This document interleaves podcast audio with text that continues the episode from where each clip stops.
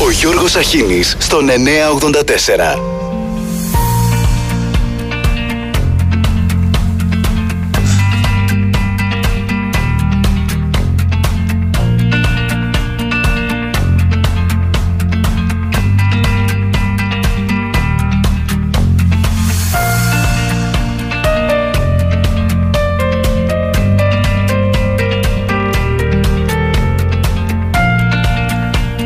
Καλημέρα, καλημέρα. Τρίτη 29 ο μήνας. Λοιπόν, αντί άλλη εισαγωγής, την καλύτερη ατάκα την έχει γράψει σήμερα ο Βέλτσος. Κόλλημα με ωμέγα και κόλλημα με όμικρον. Με το πρώτο ο Μπίτσιος και ο Λαβράνος κοροϊδεύουν τη δημοκρατία. Με το δεύτερο την παρενοχλούν. Ανορθρογραφή. Όχι ακριβώς, γατόνια. Και όπως λέει το τραγούδι του Λάκη Παπαδόπουλου, του Λάκη με τα ψηλά ρεβέρ, είμαι του πεζοδρομίου, δεν είμαι κανένας Γάλλος, κανείς δεν μένει μόνος του αν δεν υπάρχει άλλος. Τον άλλο τον ξέρουμε, ε.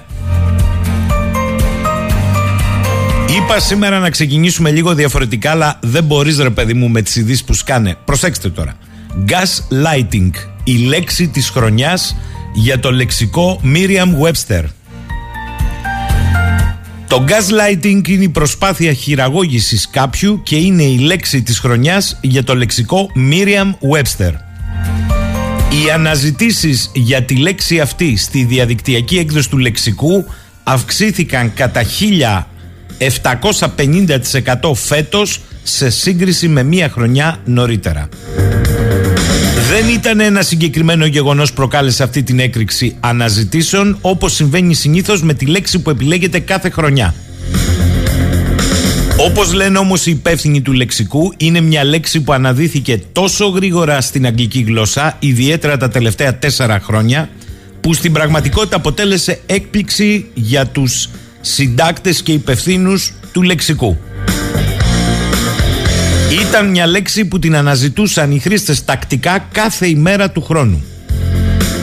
Ο ορισμός του λεξικού για το gaslighting είναι πως πρόκειται για την ψυχολογική χειραγώγηση ενός ατόμου συνήθως για μεγάλο χρονικό διάστημα που έχει ως συνέπεια το θύμα να αμφισβητεί την εγκυρότητα των δικών του σκέψεων, την αντίληψη της πραγματικότητας ή της αναμνήσεις του και συνήθως οδηγείται σε σύγχυση, απώλεια αυτοπεποίθησης και αυτοσεβασμού, αβεβαιότητα για τη συναισθηματική ή πνευματική σταθερότητα και εξάρτηση από τον οποιοδήποτε δράστη.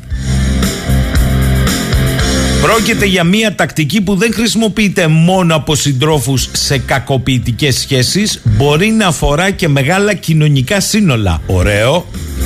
Μπορεί να παρατηρηθεί σε κάθε είδους σχέσεις, για παράδειγμα οικογενειακές ή φιλικές, να αποτελέσει εταιρική τακτική ή τρόπο παραπλάνησης της κοινής γνώμης.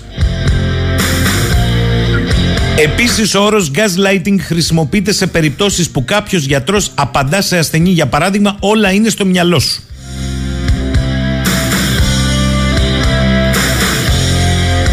Πάμε στο δικό μας gaslighting τώρα. Προσέξτε, θα ξεκινήσω λίγο διαφορετικά.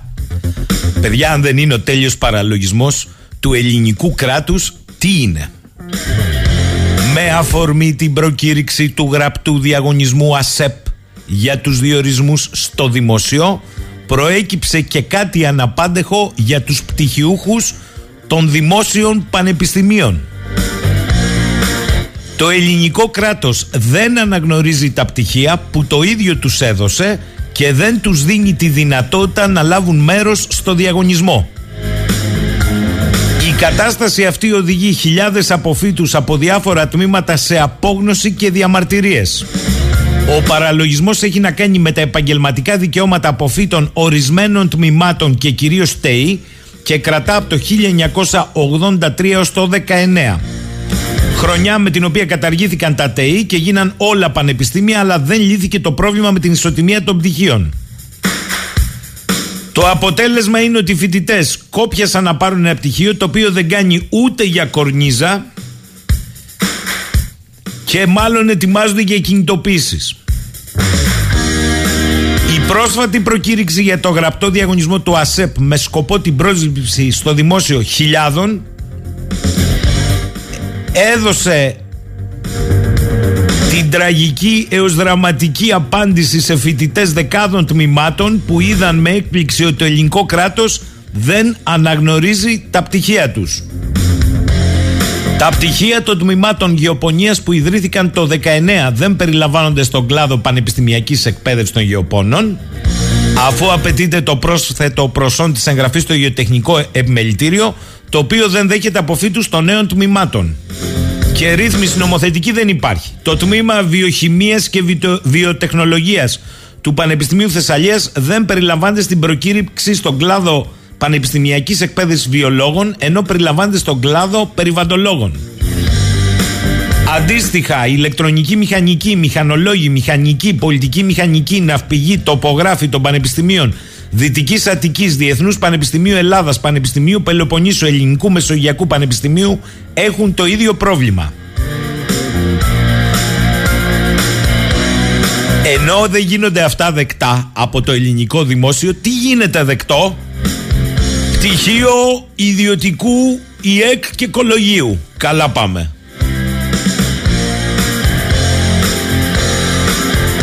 Τι άλλο θέλετε τώρα να σας πω; Δεν μπορώ να σας πω τίποτε άλλο Καλημέρα Τάκη μου Ναι δήλωσε άγνοια Ο άλλοτε γενικός γραμματέας της κυβέρνησης Για το ποιος έκανε τις υποκλοπές Μάλλον ο Securitas Του πρώην διοικητή της ΑΕΠ Δεν εξηγείται αλλιώς.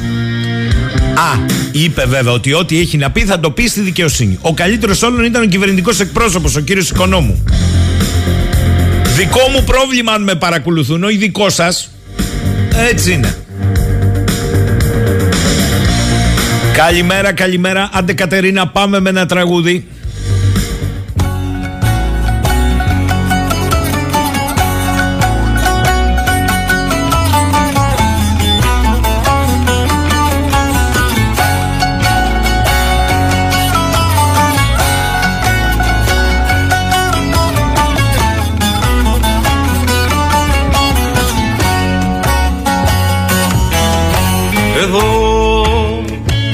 Απόψε φτάσαν ως εδώ Από άνω για και κατόγια Φωνές μες στην κοιλιά του πιθαριού Φωνές ακούω δίχως λόγια Ρηγό αυτό δεν είναι ουρλιαχτό Είναι η ανάσα που αγρίμει Κυκλωθεί νύχτα τα πρίκια και εγώ κι εγώ τα υφαίνω σε κυλιμή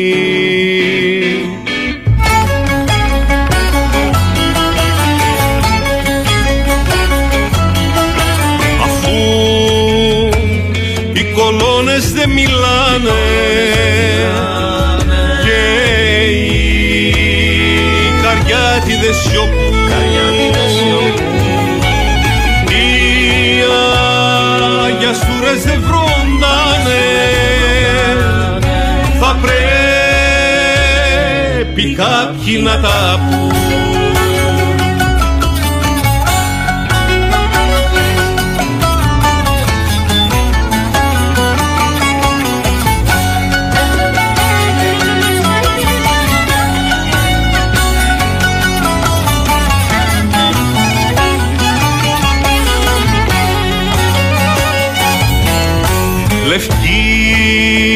και μπλε κορδέλα στο λαιμό Μεράιδες μου φορούν γιορτάνι. Ξυπνώ μα η μοναξιά που ακουμπώ Σαν θηρευτής βαστά δρεπάνι. Πυκνός της Σμύρνης σκέπασε καπνός. Εδώ κανένας δεν θυμάται. Σιωπή Ακούω μέσα στη σιωπή το Αιγαίο, το Αιγαίο μόνο που βρυχάτε.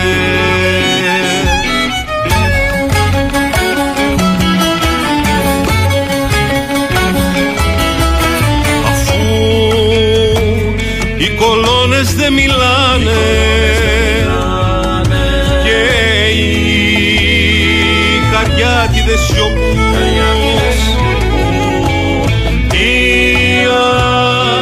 στούρες δεν βρούντανε Θα πρέπει κάποιοι να τα πούν.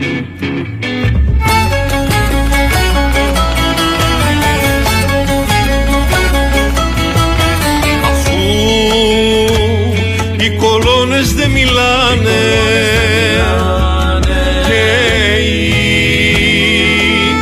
αστούρες δεν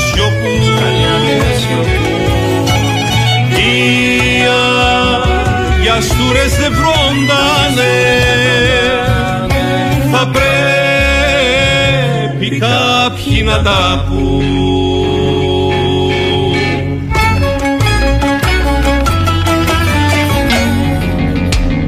Μπράβο Κατερίνα, ωραίο τραγούδι.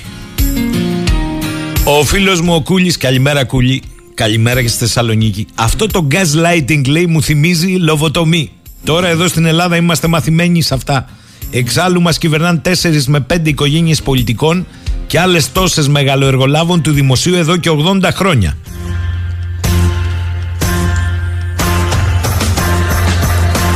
Να αλλάξει το χαλί γιατί με χαλάει. Με χαλάει Κατερίνα. Ε, του της βελγικής παιδείας μετέχοντες Μαροκινούς τους είδατε, δείτε τους γιατί σύντομα τα ίδια θα έχουμε και εδώ, λέει ο Περικλής. Κάντε ένα ρεπορτάζ για το πώς έχει καταντήσει κάποτε πόλη του φωτός που έχει γίνει πόλη του ΣΚΑ. Συγγνώμη, αλλά αυτό έχει γίνει. Το Μπέρμιχαμ, το Λονδίνο και ούτω καθεξής. Περικλεί. Με συγχωρείς. Εμείς τους είδαμε. Τις προκλήσεις για τη νίκη της ομάδας τους. Τις είδες εσύ. Σάκης, χρήζει τεράστιας έρευνας το ότι η Τράπεζα Ελλάδος έχει εγγράψει 36 δις ευρώ δάνεια στα φαντς τα οποία είναι πληρωμένα με ομόλογα. Όχι μόνο τους έχει ήδη δώσει τα κεφάλαια με δανεικά και αγύριστα για να γίνει το πιάτσικο, αλλά έχουν πληρώσει και με ομόλογα. Πώς έγινε η έκδοση ομολόγων, κύριε Στουρνάρα, λέει ο Σάκης από τα φαντ, εκτός αν δεν ξέρουν τι γράφουν στα πινάκια τους. Άλλο αυτό. Αυτά είναι τα συμπτώματα της αρρώστιας λέει ο Νικόλας που λέγεται κομματοκρατία και κομματοσκυλίαση όταν δεν μπορείς να αντιλάρεις με τον αρχιμαθιόζο συγγνώμη αρχηγό του κόμματός που τη χάνει να είναι πρωθυπουργός και ταυτόχρονα υποκλοπέα στην τελική σου επιβίωση στι εκλογικές λίστες του κόμματος. σω σε μια καλύτερη θεσούλα από ό,τι ήσουν στις προηγούμενες εκλογές. Αυτό όμως εκτός των άλλων δεν λέγεται δημοκρατία. Και ο Αλέξανδρος, φυρί φυρί το πάνε ρε παιδιά, να μου το θυμάστε και ύστερα σου λένε πως θέω φωνιάς. Καλημέρα σε όλους. Δεν το καταλαβαίνω, Αλέξανδρε, δεν το καταλαβαίνω. Τώρα για τις υποκλοπές, εγώ θέλω να σας πω ότι αυτή η Επιτροπή Θεσμών και Διαφάνειας, ή τα κάνουμε δηλαδή, εδέχτηκε να είναι κλειστή η συνεδρίαση με το βασικό επιχείρημα ότι υπάρχουν και θέματα που αγγίζουν την ΕΕΠ. Δηλαδή παραδοχή της πλειοψηφίας ότι η ΕΕΠ συνδέεται με το Πρέταντορ γιατί γι' αυτό τους φώναξαν. Ζήτημα δεύτερον, ενεμφανίστη μόνο ο πρώην Γενικός Γραμματέας της κυβερνήσεως. Οι άλλοι επιχειρηματίες, οι δύο, απάντησαν ότι θα απαντήσουν μέσω πρεσβειών και προξενείων με επιστολές και έγινε δεκτό. Ο τρίτος στο Ισραήλ πια σταυγό και κούρευτο που να τον βρουν. Εν τω μεταξύ στην Κιβωτό πάμε με ταχύτητα τους ρυθμούς κάθε μέρα 10 αποκαλύψεις. Έτσι είναι. Άμα είσαι και παπάς με την αράδα σου θα πας. Άμα είσαι κυβέρνηση είναι αλλιώς. Ο Γιάννης λέει καλημέρα εδώ ταιριάζει το τραγούδι Αχ πατρίδα μου καημένη πια κατάρα σε βαραίνει. Καλημέρα. Τι καλημέρα. Καληνύχτα στο Μαϊάμι. Αν και νομίζω ότι τις θερμοκρασίες ομοιάζουν στο Μαϊάμι. Πάμε Κατερίνα με τραγούδι στο πρώτο διάλειμμα για σήμερα. Πέρισεψε η τύχη μου και γκρέμισα τα τύχη μου. Ό,τι αγαπούσα το δώσα και ό,τι ποθούσα το χάσα. Λένε οι ψυχολόγοι, οι φίλοι μου οι λόγοι. Απλά τα πράγματα να λες και στα τραγούδια να μην κλαις να μην κλαις.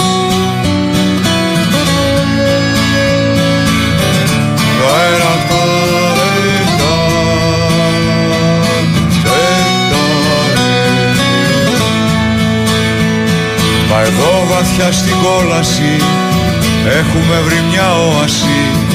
Αγάπες που σαλεύουνε, τα όνειρα διαλέγουνε να μην έζησα ποτέ. Σαν να μην κοίταξα ψηλά από το παραθύρι. Δέντρα φυτρώνουν στις γωνιές. Παίρνουν τα χρόνια,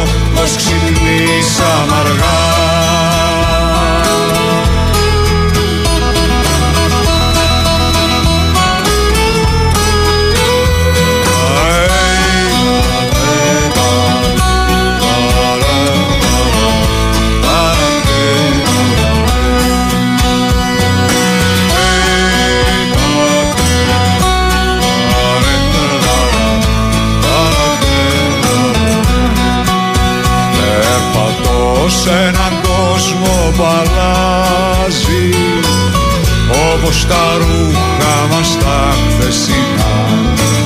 Βάζει κορδέλες και με ταράζει Βάφεται άλλος και προσπερνά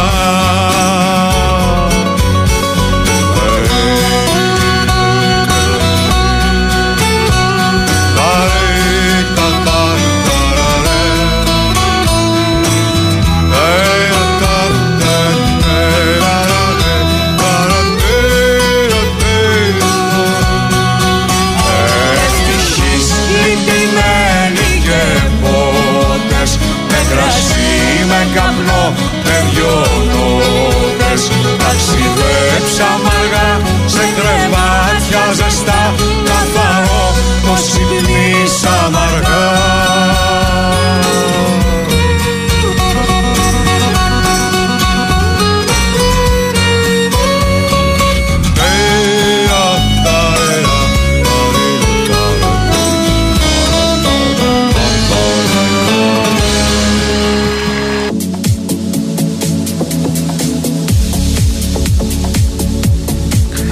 10 και 32. Πριν πω οτιδήποτε άλλο από σχόλια, θέλω να διαβάσω ένα μήνυμα που μου έστειλε ο φίλος ο Βασίλης και είναι εξαιρετικά επίκαιρο και θέλει προσοχή σε όλη την Ελλάδα. Εδώ στην Κρήτη έχει παραγίνει το κακό με τους νεκρούς από την ανατροπή τρακτέρ, παιδιά. Λοιπόν, παράκληση, λέει ο Βασίλης, και να ενώσουμε τη φωνή, σε όλους τους χρήστες τρακτέρ. Μη βγάζετε τα προστατευτικά ασφαλείας Είτε είναι μπρος πίσω πλαϊνά του οδηγού είτε των συνεπιβατών. Μη βγάζετε τα προστατευτικά ασφαλείας. Είναι τραγικό να χάνονται και χάνονται τόσες ζωές ανθρώπων γι' αυτό. Θρυνούμε σχεδόν καθημερινά νέους ανθρώπους. Στην Κρήτη έχει παραγίνει το κακό, αλλά πληροφορούμε ότι και στην υπόλοιπη Ελλάδα, τώρα που είναι στο φουλ οι αγροτικές εργασίες, έχει δίκιο ο Βασίλης. Προσοχή σε όλους τους χρήστες τρακτέρ. Ο Στέφανος, καλημέρα λέει. Όρο δημοκρατία, ε, δημοκρατία δεξιά, δημοκρατία αριστερά υπάρχει μόνο στα ολιγαρχικά καθεστώτα. Η έννοια της πραγματικής δημοκρατίας δεν έχει χρία κανενός ιδεολογικού κολαούζου. Ο, Περα, ο Περικλής επανέρχεται δικαιολογούμε τους Μαροκινούς, λέει έλεος μετά τα όσα έχουν κάνει. Περικλή, τρίτης και τέταρτης γενιάς παιδιά στις Βρυξέλλες. Πρώτον. Δεύτερον, με την ίδια λογική το ερώτημά σου κολλάει στο αν δικαιολογείται ένα ΕΠΑΛ 700 παιδιών ή 60 Ελληνόπουλα, Κριτικόπουλα να κυνηγάνε ένα λοδαπό.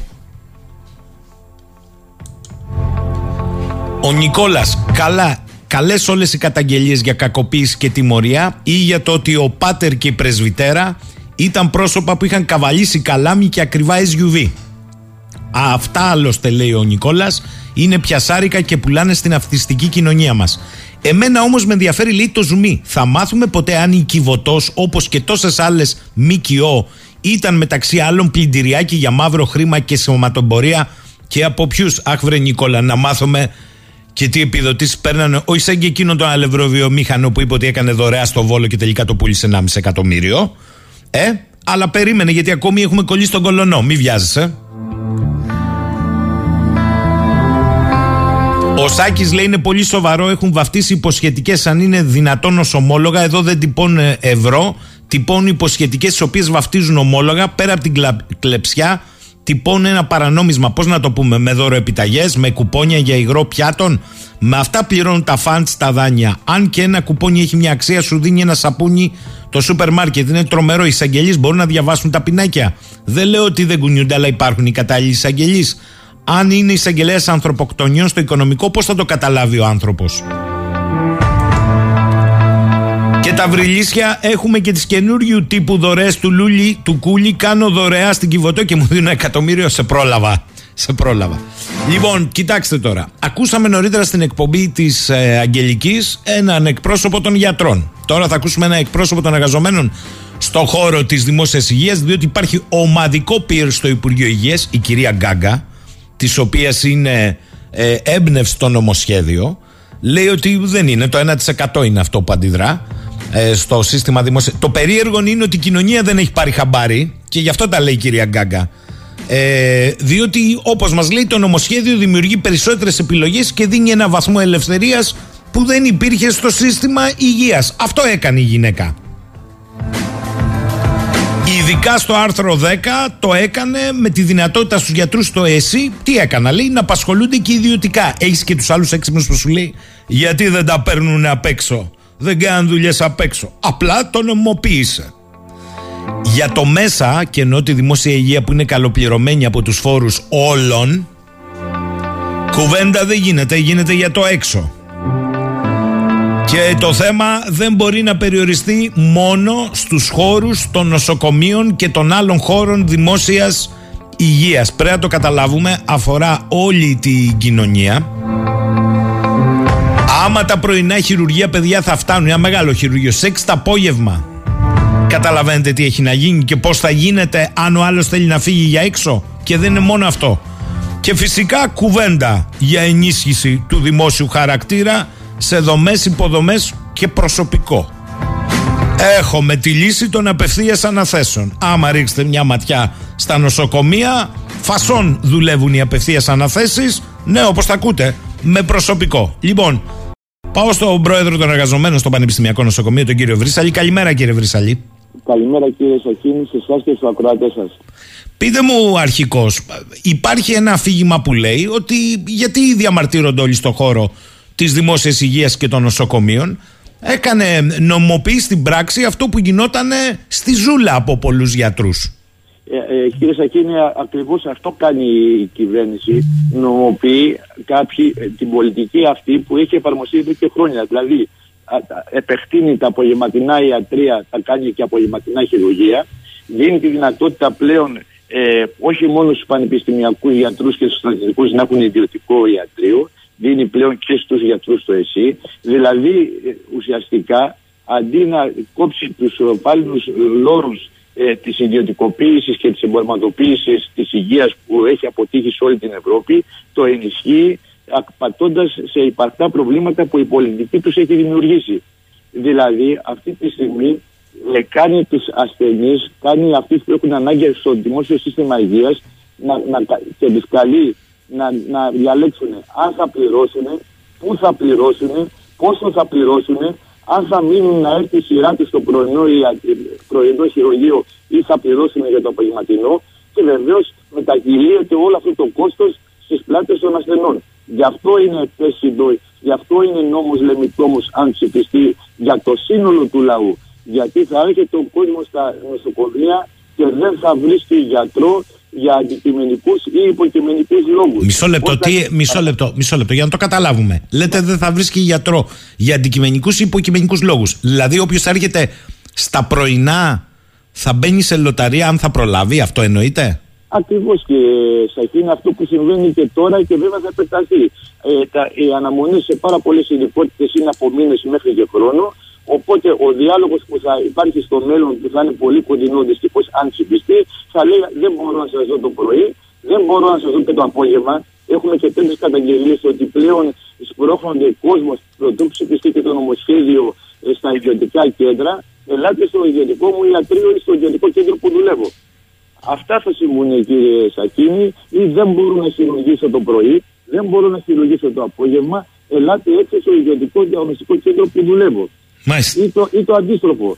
Δίνει τη δυνατότητα σε γιατρούς, ιδιώτες να έρχονται part-time στα νοσοκομεία για να καλύπτονται αυτέ τι ειδικότητες που είναι σε έλλειμμα. Δηλαδή θα, θα λέει ο γιατρός, έρχομαι για τρεις ώρες στο, στο, νοσοκομείο, θα βλέπω όσους βλέπω και από εκεί και πέρα θα σας βλέπει κάποιος άλλος. Δηλαδή χάνεται και η συνήθεια επιστημονική και αν θέλετε χάνεται και αυτή η ποιότητα παροχών υγείας που θα έπρεπε να υπάρχει με ένα μόνιμο προσωπικό που θα είναι σε 24 ώρε βάση, σε 8 ώρε βάση. Άρα, άρα μου λέτε ότι πρακτικά ε, δημιουργεί ένα κίνητρο σε γιατρούς του ΕΣΥ και πανεπιστημιακούς να πάρουν σβάρνα τις, τις ιδιωτικές δομές υγείας. Αυτό μου λέτε. Βεβαίως, από, μια μικρή, από, από ορισμένους θα γίνει αυτό, ε, κύριε Σακίνη.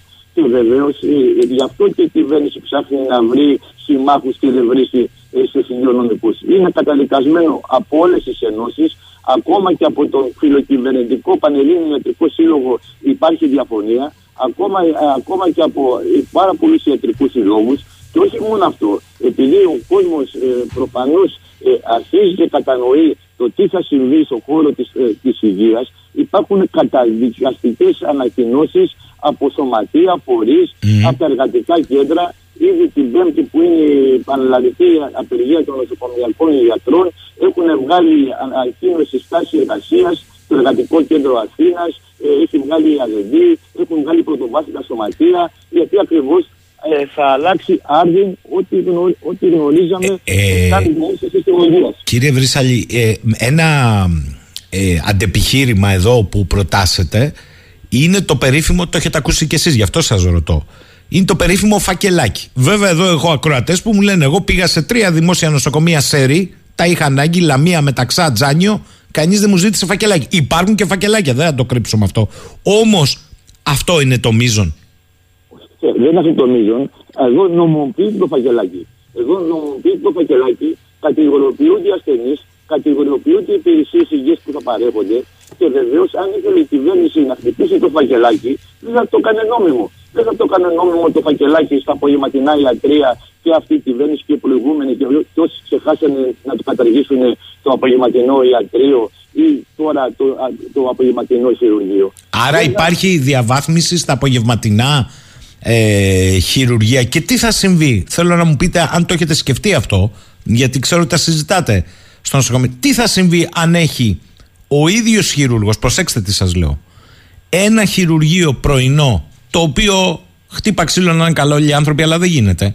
Τραβάει. Είναι δύσκολο, είναι περίπλοκο, πάει 6-7 το απόγευμα. Και ε, 6,5 με 7 έχει προγραμματίσει το απογευματινό, να το πω έτσι, χειρουργείο. Τι θα γίνει σε αυτή την περίπτωση; Κοίτα να δείτε, πρακτικά δεν θέλω να σκεφτώ ότι άλλο άλλο θα τελειώνει το περιστατικό ή θα αφήνει άλλος τον πολίτη για να πάει να κάνει το επόμενο απογευματινό χειρουργείο ή το, αν θέλει και το χειρότερο, να πάει να κάνει ε, χειρουργείο σε ιδιωτική κλινική, γιατί από εκεί θα είναι περισσότερα τα χρήματα που θα πάρει.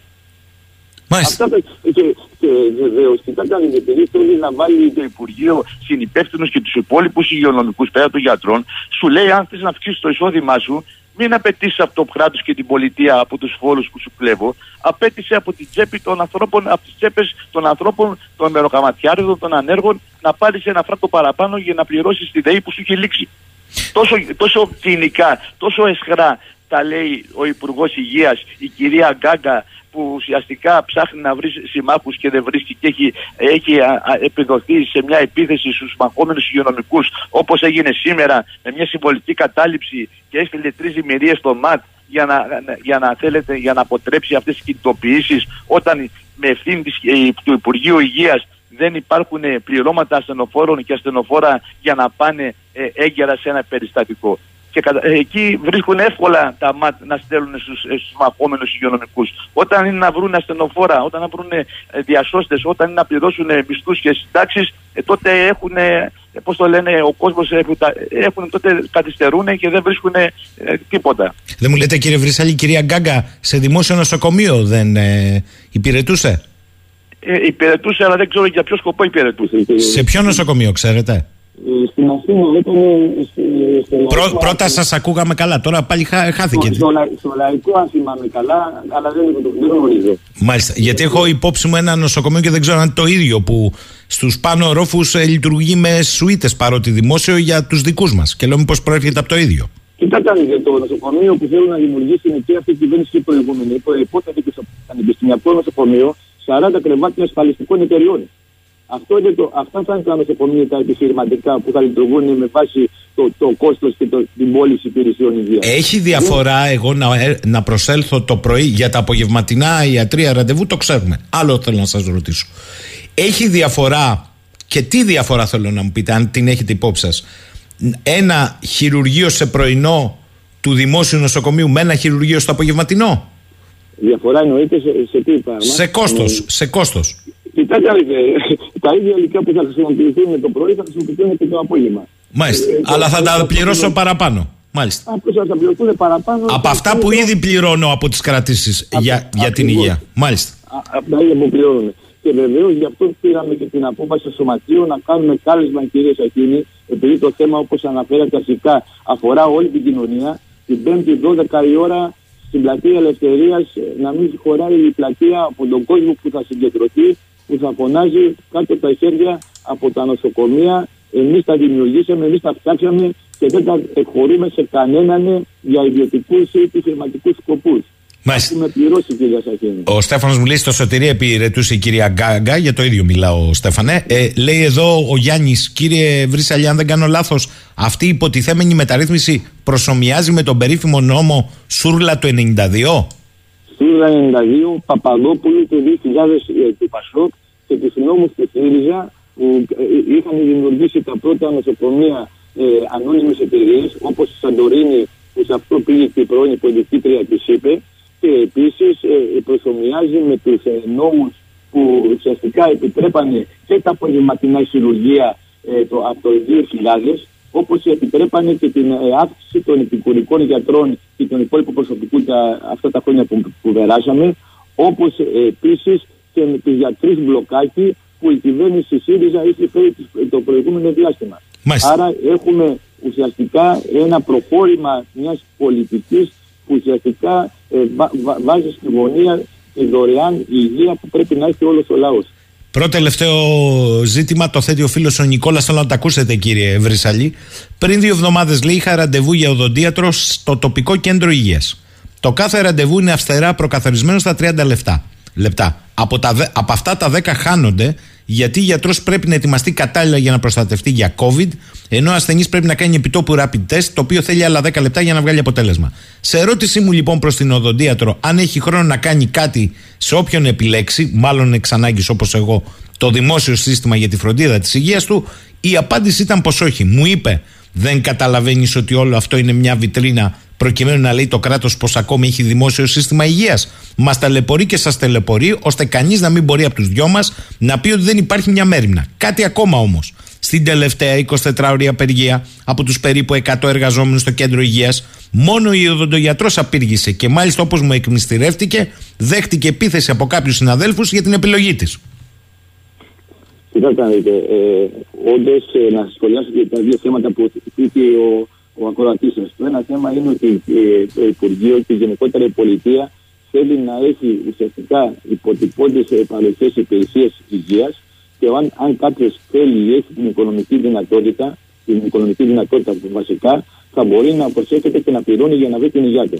Το δεύτερο, αν, αν θέλετε, σημείο της ε, σχολιασμού που θέλω να κάνω είναι ακριβώς ε, υπάρχει μια μεγάλη απογοήτευση ε, σε έναν κόσμο στον χώρο της υγείας γιατί ακριβώς βλέπει τα αποτελέσματα της επιστημονικής δουλειάς που έπρεπε να έχει, δεν τα έχει λόγω ότι η πολιτεία δεν έχει φροντίσει να τον στηρίξει. Και δημιουργεί και διάφορες τέτοιες καταστάσεις όπως ε, ε, ένας μειωμένος αριθμός απεργών. Αλλά πρέπει να πάει υπόψη σας και ο ακροατής σας ότι σήμερα στο σύστημα υγείας κάποιος για να απεργήσει πρέπει να περάσει από πολλές συμπληγάδε και αντικειμενικές και υποκειμενικές. Αντικειμενικές είναι ότι τα νοσοκομεία και τα κέντρα υγείας λειτουργούν με προσωπικό ασφαλείας καθημερινά και κάτω από αυτό. Και βεβαίως υπάρχουν και η τρομοκρατία και οι βιασμοί που ασκούνται όχι από τους συναδέλφου, αλλά από τα διοικητικά στελέχη και από τις διοικήσεις των νοσοκομείων. Ένα πρόσφατο παράδειγμα, κύριε Σακίνη, είναι ότι ακόμα και το, ακόμα και το δικαίωμά μας να δίνουμε συνέντευξη τύπου μέσα στον χώρο δουλειάς μας, η διοίκηση του Παγνίτη να απαγορεύει στους συναδέλφους σας, γιατί άκουσον άκουσον υπάρχει κορονοϊός ή ότι δεν θέλει να μπαίνει μέσα, μέσα μαζικής ενημέρωσης παρά μόνο όταν έρχονται οι υπουργοί στελέχη και κλακαδόροι τη κυβέρνηση για να στηρίξουν την πολιτική της. Γι' αυτό σήμερα χρειάζεται αυτός ο κόσμος που τα σκέφτεται, τα συζητάει στο, στο σπίτι του, να, να βρει τον τρόπο οργανωμένα μέσα από τα σωματεία του, από τη συνοικία του, τους πολιτιστικούς συλλόγους, να διεκδικήσουν και κέντρα υγείας στον τόπο του δημόσιας δωρεάν ήδη στελεχωμένα και βεβαίως η νοσοκομεία και πρωτομάτια πρωτοβουλία υγείας για όλο το λαό. Αλλιώς θα ζήσουμε καταστάσεις αυτές που, είχαμε, που ζούμε στην υπόλοιπη Ευρώπη. Για να δουν γιατρό ειδικό να κάνουν πάνω από ένα χρόνο, για να, η λίστα αναμονής για μια ακτινογραφία να είναι πάνω από 7 μήνες και βεβαίως ένα σύστημα υγείας που μετράει σε όλη την Ευρώπη 30 εκατομμύρια νεκρούς. Γιατί στηρίχθηκε σε αυτά που η κυρία Γκάγκα θέλει να εφαρμόσει και στη χώρα μας. Για να σκεφτεί και ο ακροατής σας αλλά και οι υπόλοιποι ακροατές, αν, αν είχαμε, είχε καταργηθεί ο θεσμός της πλήρης και αποκλειστικής απασχόλησης, αν υπήρχαν γιατροί ε, στα νοσοκομεία για να μπορούν να περικάπτουν του ανθρώπους που ερχόταν με COVID. Τι θα έλεγε ένας γιατρός που θα έχει ιδιωτικό χειρουργείο ή νοσοκομείο έτσι; Μάλιστα. Ε, ωραίο παράδειγμα. Δεν θέλω ωραίο. να είμαι στο νοσοκομείο να πω COVID γιατί πρέπει να είμαι καλά για να πάρω Μάλιστα. τον παράπλευση. Πολύ καλό το παράδειγμα. Θέλω να σας ρωτήσω εγώ, κύριε Βρύσαλη, το εξής, όχι ακροατές. Αν αυτά συμβαίνουν για τους πολίτες ασφαλισμένους, οι ανασφάλιστοι; Η ανασφάλιση, κύριε Σακίνη, θα γίνει αυτό που γίνεται στην υπόλοιπη Ευρώπη και στην Αμερική. Θα παρέχονται στοιχειώδει υπηρεσίες υγείας και μετά θα φεύγουν από το σύστημα υγείας και θα πρέπει να βρουν την υγεία τη. Να θυμίσω, κύριε Σακίνη, το ξέρετε πολύ καλά εσείς, ότι η, στην Αμερική η δεύτερη αιτία οικονομικής κατάρρευσης του λαϊκού εισοδήματος είναι τα ζητήματα υγείας. Και βεβαίως αυτό θα το ζήσουμε πολύ, ε, αν, πολύ γρήγορα στα, ε, ε, εδώ στη χώρα μας. Να σας πω και ένα, ένα παράδειγμα που καταγγείλει από ένα νοσοκομείο της Κρήτης. Ασθενή Άγγλος με ιδιωτική ασφάλιση ε, του γίναν τα εντελώς τυχιώδη από αυτά που έπρεπε να γίνουν, γιατί το πακέτο του δεν κάλυπτε, δεν κάλυπτε το σύνολο ε, αυτό που έπρεπε να γίνουν. Τι εννοείτε, Καλό. δηλα, δηλαδή του κάναν τις μισές εξετάσεις γιατί το πακέτο δεν τις κάλυπτε τις άλλες; Ακριβώς, ακριβώς, γιατί τα νοσοκομεία πλέον με τα κλειστά ενοποιημένα νοσήλια είναι πολύ συγκεκριμένα. Τι θα κάνουν, πόσες μέρες θα διαρκεί η νοσηλεία και, το- και πώς θα πληρωθεί. Και αν κάνεις μια παραπάνω μέρα νοσηλείας, θα πρέπει να το πληρώσει ή το νοσοκομείο ή Μάλιστα. αυτό που θα Μάλιστα. γίνει αργότερα θα, ο ίδιος ο, ο Μάλιστα. κόσμος. Κατάλαβα. Αυτό γίναμε. έχει γίνει στη Γερμανία. Ε, Έχει γίνει γίναμε στη Γερμανία Ευρωπαίοι. και- και- Κατάλαβα. Κατάλαβα. Και Γίναμε... τότε είναι κόσμος γιατί φεύγανε πιο νωρίς από ό,τι έπρεπε να φύγουν. Μάλιστα. Ε, γίναμε Ευρωπαίοι. Μόνο που εμείς το παίρνουμε με ε, όχι με αλφαγιώτα. Σας ευχαριστώ πολύ, κύριε Βρυσαλή. Να είστε Να καλά. είστε καλά και την Πέμπτη 12 η ώρα στην πλατεία Ελευθερίας να έρθει ο κόσμος γιατί τον αφορά το θέμα της υγείας όπως και των άλλων κοινωνικών αγαθών. Δεν πρέπει να τα χαρίσουμε σε κανένα επιχειρηματικό όμιλο και σε κανένα κυβέρνηση. Ευχαριστούμε πολύ τον κύριο Βρύσαλη. Νομίζω ότι τα είπε όλα. Ο φίλος ο Σάκης έρχεται στο μήνυμα έκκληση του φίλου του Βασίλη για να μην βγαίνουν τα προστατευτικά στα τρακτέρ και λέει: Επιβεβαίωση, λέει, παντού έχουμε ε, ατυχήματα και δυστυχήματα. Χάνονται άνθρωποι από τρακτέρ και αλυσοπρίωνα. Νεκρούς και στο δικό μου νομό, λέει ο Σάκης. Όχι μόνο, προσέξτε το προεκτείνιο Σάκης, ωραία χρηστική πληροφορία. Όχι μόνο μην κατεβάζετε τις μπάρες, να τις κοιτάξετε και αν είναι δεμένες πάνω στη μηχανή. Αν τις δείτε κομψή κομψά, ενισχύστε τις μπάρες ή βάλτε σωστές καινούριες. Μέσα στο χωριό μου λέει σε δύο εβδομάδες έχουμε δύο θύματα. Παιδιά αυτό είναι μάστιγα ε, και εν πάση περιπτώσει να το καταλάβουμε έτσι. Πάνε όλοι για ένα μεροκάματο για τη σόδια ε, του σπιτιού και της χρονιάς. Ε, μην οδηγούμαστε από τα στοιχειώδη και αυτονόητα που πρέπει να γίνουν. Λοιπόν, πάμε με τραγούδι σε διάλειμμα.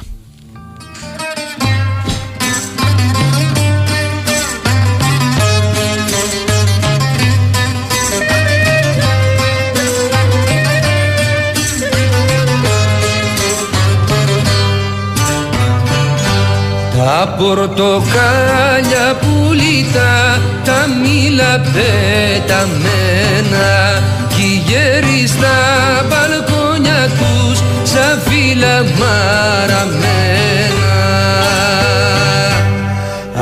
πατρίδα μου καημένη Ποια κατάρα σε βαραίνει. Αχ πατρίδα μου καημένη Ποια κατάρα σε βαραίνει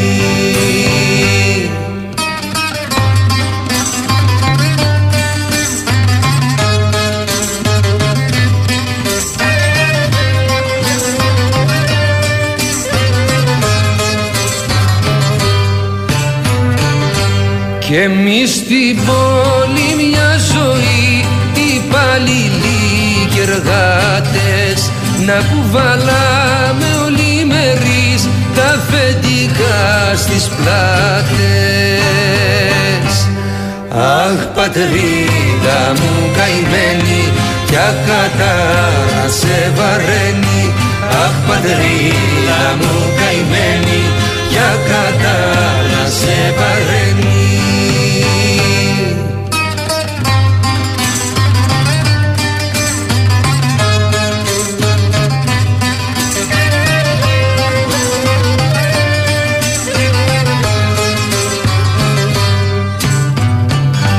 Κι απ' έξω από την πόρτα μας τη ξένη σούρτα φέρτα το αίμα των υδρότα μας να πίνουνε αφέρτα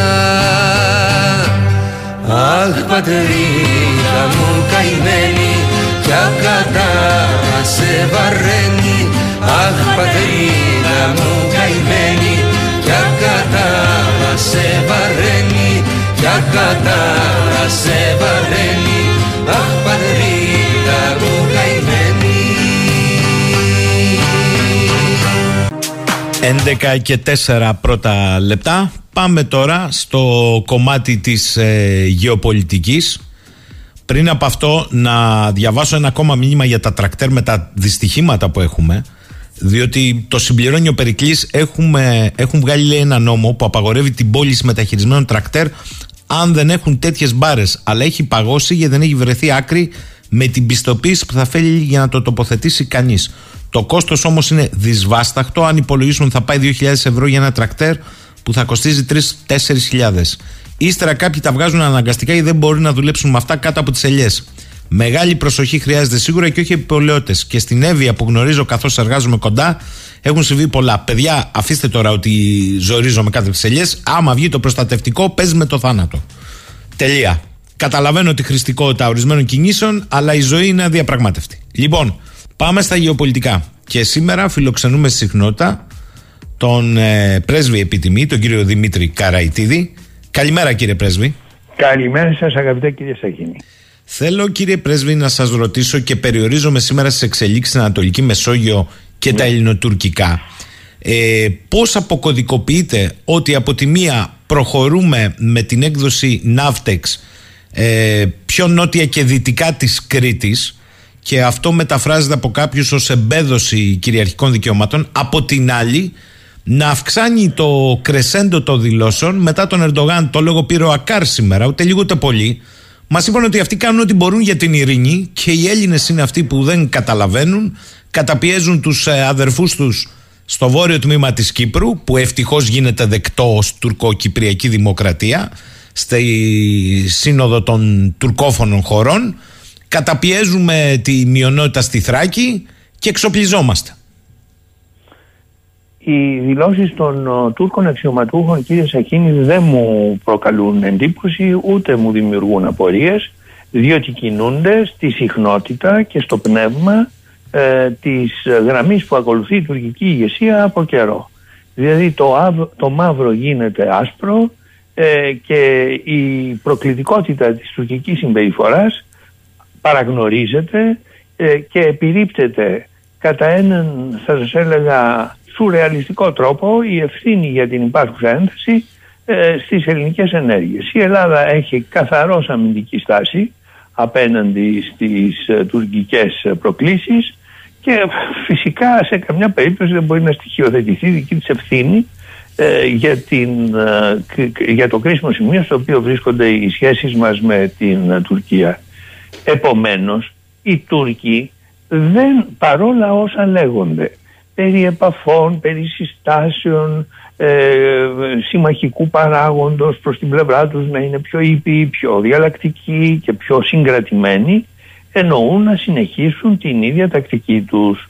Και η τακτική αυτή ε, νομίζω ότι λέω κάτι που είναι κοινότοπο αλλά παρόλα αυτά καλό είναι να επαναλαμβάνεται αποβλέπει στην προώθηση της πολιτικής τους που έχει χαρακτήρα επεκτατικό και αποσκοπεί στην θεμελίωση, αυθαίρετη θεμελίωση δικαιωμάτων στον εθνικό χώρο της Ελλάδος. Ε, Έρχομαι τώρα στο πρώτο σκέλος. Μισό λεπτό πριν το ναι. πρώτο σκέλος και, ε, ναι. που, είναι, που αφορά και τις έρευνες. Αλλά πριν από αυτό θέλω να σας ναι. ρωτήσω. Θεωρείτε ότι η Τουρκία αυτά, αν και το υπονοήσατε μέσως πλήν σαφώς, τα κάνει στον αέρα; Όταν στην ουσία εισβολή κάνει, με, βομβαρδίζοντας με πυροβολικό και από αέρος και στη Συρία το κουρδικό στοιχείο κατά βάση και στο Ιράκ ε, και δεν κουνιέται φίλο ή κάποιοι σύμμαχοι λένε ότι έχει ζητήματα ασφάλειας η Τουρκία που πρέπει να προασπίσει. Δεν παίρνει αέρα. Βεβαίως. Υπάρχει το φαινόμενο και επαναλαμβάνεται δυστυχώς το φαινόμενο αυτό της α, απαράδεκτης ανοχής και της απαράδεκτης επιοίκειας πολλών χωρών που δηλώνουν ότι είναι και συμμαχικές και ευνοϊκά διακείμενες προς την πλευρά μας απέναντι στις τουρκικές ενέργειες. Αυτό η Τουρκία το αντιλαμβάνεται, το διαπιστώνει και το εκμεταλλεύεται.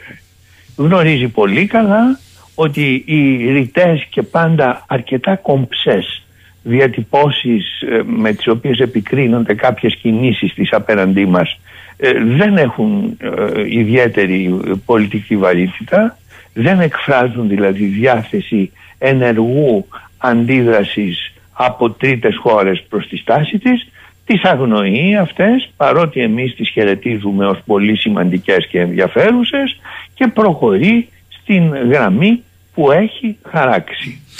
Όσο λοιπόν συνεχίζεται αυτή η ανοχή τόσο θα συνεχίζεται και θα εφαρμόζεται και η ίδια στάση από την πλευρά της Τουρκίας. Κύριε Πρέσβη. Καλό είναι, με ναι, ναι, ναι, ναι. καλό είναι να το θεωρήσουμε ως δεδομένο ότι πρέπει να αντιμετωπίζουμε τον τουρκικό κίνδυνο ως υπαρκτό και μάλιστα κλιμακούμενο και όχι ως ε, αποβλέποντα ε, σε άλλες σκοπιμότητες επηρεασμού της τουρκικής κοινή γνώμης ή ενίσχυσης του κύρους του Ερδογάν. Μπορεί να εξυπηρετούνται και αυτές οι σκοπιμότητες.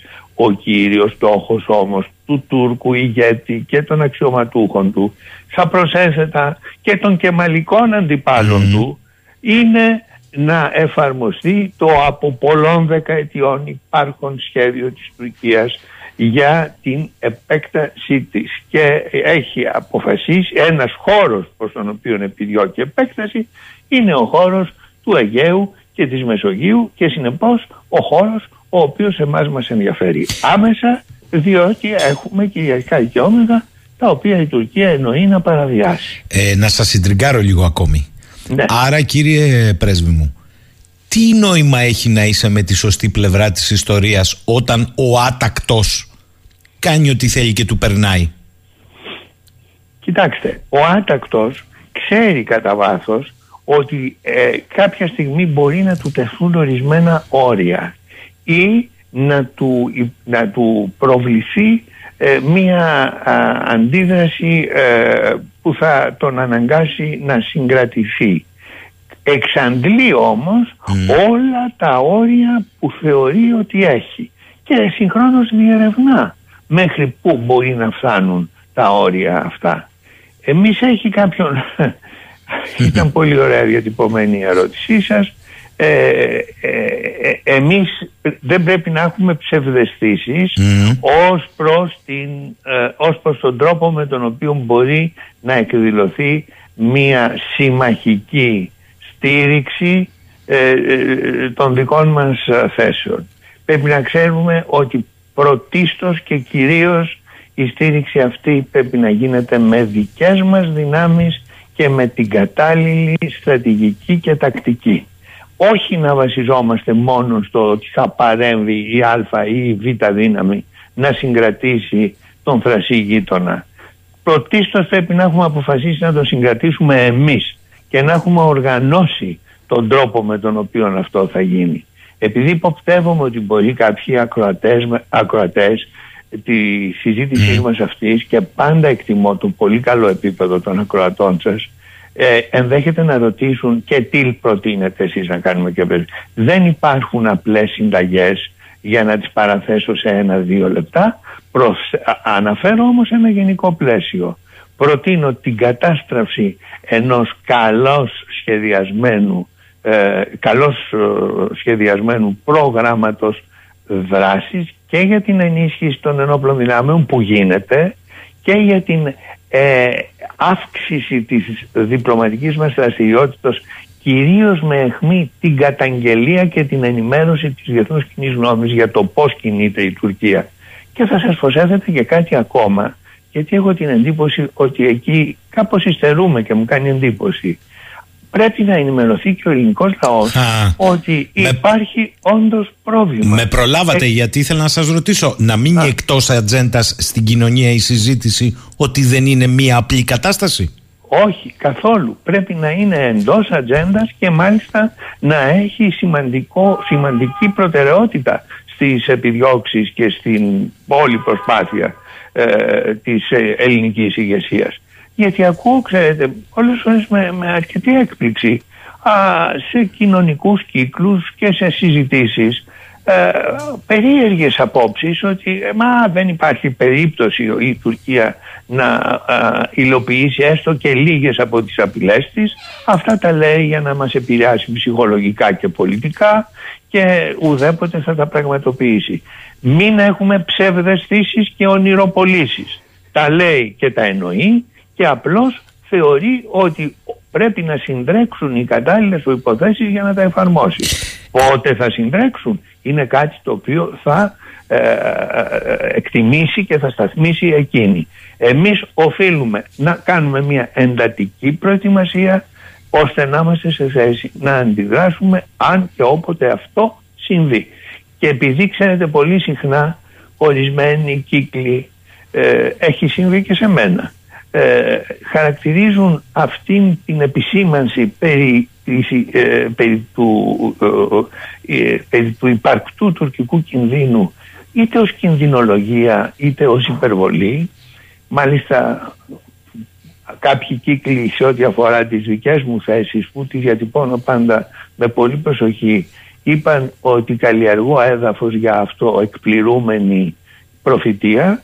Καλό είναι να γίνει συνείδηση στον κόσμο ότι η καλή προετοιμασία για την αντιμετώπιση του ενδεχόμενου τουρκικού κινδύνου δεν συνιστά ούτε φιλοπόλεμη στάση ούτε κινδυνολογική προσέγγιση. Συνιστά καθήκον και ε, βασική αρχή ε, επαφής με την πραγματικότητα. Κοιτάξτε, και θα πάμε μετά στις έρευνες. Εδώ έχω δύο επισημάνσεις, τις θεωρώ εξαιρετικές ε, ακροατών. Η μία είναι του φίλου του Τάκη που λέει Μα και η Μήλος για τις συμμαχίες που είπατε ήταν ναι. σύμμαχος με τη Σπάρτη του Κιδίδη που λέμε όλοι λέει. Αλλά δεν τη γλίτωσε τελικά η Μήλος. Το λέω γιατί μας έχουν ταράξει με τις συμμαχίες. Μια χαρά το είπε ο κύριος Πρέσβης.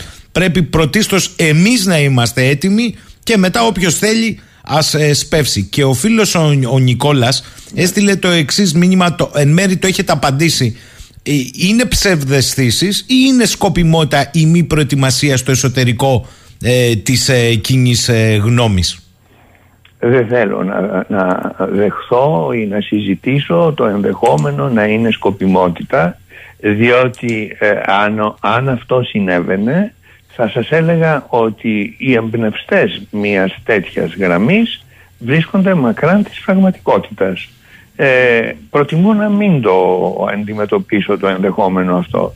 Θα ήταν τελείως αδικαιολόγητο να είναι Ε, αν τυχόν συμβαίνει ή αν αποδειχθεί ότι είναι σκοπιμότητα αυτό θα μας δημιουργήσει προβλήματα και πολύ σοβαρές δυσκολίες.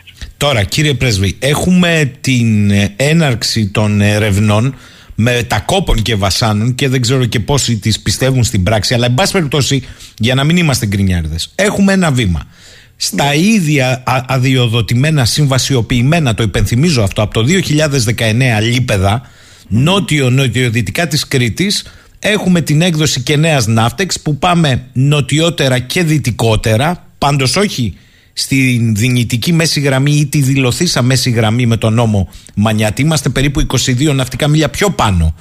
Αυτό όμως μεταφράζεται από κάποιους στην εσωτερική συζήτηση ως εμπέδωση των κυριαρχικών δικαιωμάτων. Άλλοι λένε ότι ναι, αλλά δεν φτάνουμε στη μέση γραμμή, δεν πάμε πιο ανατολικά και υπενθυμίζουν ότι πέραν του 28ου μεσημβρινού υπάρχει ένα υπόλοιπο. Εσείς πώς θα προσεγγίζετε; Και κυρίως θεωρείτε ότι αυτό ακυρώνει το τουρκολιβικό παράνομο μνημόνιο; Ε, ε, ε, απαντώ στο πρώτον στο δεύτερο ερώτημά σας. Όχι, δεν το ακυρώνει το παράνομο τουρκολιβικό μνημόνιο. Ε, άλλους χώρους καλύπτει το παράνομο τουρκολιβικό μνημόνιο, σε άλλη περιοχή ε, έχουν γίνει οι, οι προετοιμασίες για την διενέργεια ε, ερευνών.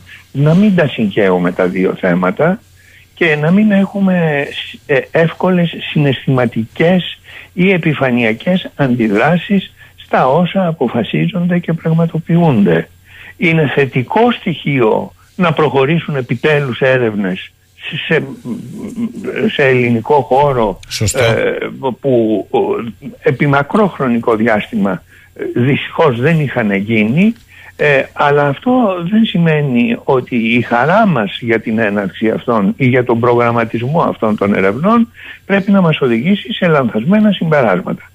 Δεν αφορά το ελληνοτουρκικό μνημόνιο αυτό το οποίο γίνεται και οπωσδήποτε δεν ε, ε, είναι στην μέση γραμμή α, επί τη βάση των όσων έχω ακούσει και μάλιστα και από τη δική σας πάντα πολύ υπεύθυνη εκπομπή ε, για, από ειδικούς και καλούς γνώστες ε, των θεμάτων οριοθέτησης. Επομένως, να μην είμαστε ούτε απεσιόδοξοι αλλά ούτε και υπεραισιόδοξοι και να βλέπουμε τα πράγματα στην καθαρή και πραγματική τους μορφή. Λάθος να μην κάνουμε έρευνες, λάθος όμως επίσης να θεωρούμε ότι οποιαδήποτε πρόοδος στη δεξαγωγή ερευνών ε, ακυρώνει ή ανατρέπει το, το τουρκολιβικό μνημόνιο. Έτερον, εκάτερον. Ναι, με καλή κίνηση είναι αυτή, ναι, καλή αρχή είναι αυτή, καλώς κινούμεθα και προχωρούμε, αλλά είναι κάτι που δεν έχει άμεση σχέση με το ελληνοτουρκικό μνημόνιο. Να Δημιουργεί ένα καλό κλίμα. Mm. Μακάρι να το αξιοποιήσουμε. Mm. Μη συγχαίουμε όμως τα πράγματα. Να το θέσω διαφορετικά. Ήρθε κατά τη γνώμη σας και είστε έμπειρος διπλωμάτης η στιγμή να επανεξετάσουμε το πώς τοποθετούμαστε στο ζήτημα της Λιβύης; Βεβαίως. Ναι. Νομίζω ότι ε, ασφαλώς και ε, πρέπει να δώσουμε μια προτεραιότητα στο θέμα αυτό και να αποφασίσουμε ποια ακριβώς στρατηγική θα ακολουθήσουμε. Ε, διότι όπως έχουν εξελιχθεί τα πράγματα και από ετών με την υπογραφή αυτού του πολύ ε, οχληρού ε, και απαράδεκτου για μας μνημονίου αλλά και πρόσφατα με το θέμα που δημιουργήθηκε κατά την επίσκεψη του Έλληνα Υπουργού Εξωτερικών ε, στην, ε, στην Τρίπολη είναι φανερό ότι πρέπει να αποφασίσουμε πώς, με ποια στάση θα προσεγγίσουμε την ε, Λιβύη για να μπορούμε σε κάποιο βαθμό να ελέγχουμε ή να επηρεάζουμε τις εκεί εξελίξεις. Διότι με την μακροχρόνια απουσία μας για την οποία ε, ευθύνη φέρουν πολλοί παράγοντες ε, και από διάφορες πλευρές του πολιτικού κόσμου ε, αφήσαμε το έδαφος ελεύθερο στους Τούρκους να κινηθούν αποφασιστικά και να δημιουργήσουν προγεφυρώματα και ερίσματα τα οποία τους φέρνουν σε πλεονεκτική θέση. Ε, κύριε Πρεσβή, επειδή το βασικό πρόβλημα είναι αυτή η μεταβατική ε, διοίκηση στη Λιβύη ναι. της Τρίπολης του Ντμπέιμπα. Ναι, ναι, ε, ναι, πρόσφατα είχαμε μια απόφαση του Ευρωπαϊκού Κοινοβουλίου από την οποία εμείς κρατήσαμε την καταδίκη του τουρκολιβικού μνημονίου. Όμως, αν δείτε που την έχετε δει, εσείς το λέω για τον κόσμο, την απόφαση του Ευρωπαϊκού Κοινοβουλίου Δεν είναι ακριβώς έτσι. Μεγαλοποιεί και στηρίζει την κυβέρνηση αυτή, την Μπέιμπα, για την οποία ο Υπουργός Εξωτερικών αρνήθηκε να συναντηθεί με την ομόλογό του ακριβώς λόγω της παρανομίας. Είναι μια σχιζοφρένεια εδώ. Δεν τα συζητάμε στη χώρα. Ε, είναι γεγονός ότι ε, η δημοσιογραφική ανάλυση και παρουσίαση του θέματος αυτού ε, δεν φώτισε πλήρως όλες τις πλευρές του θέματος.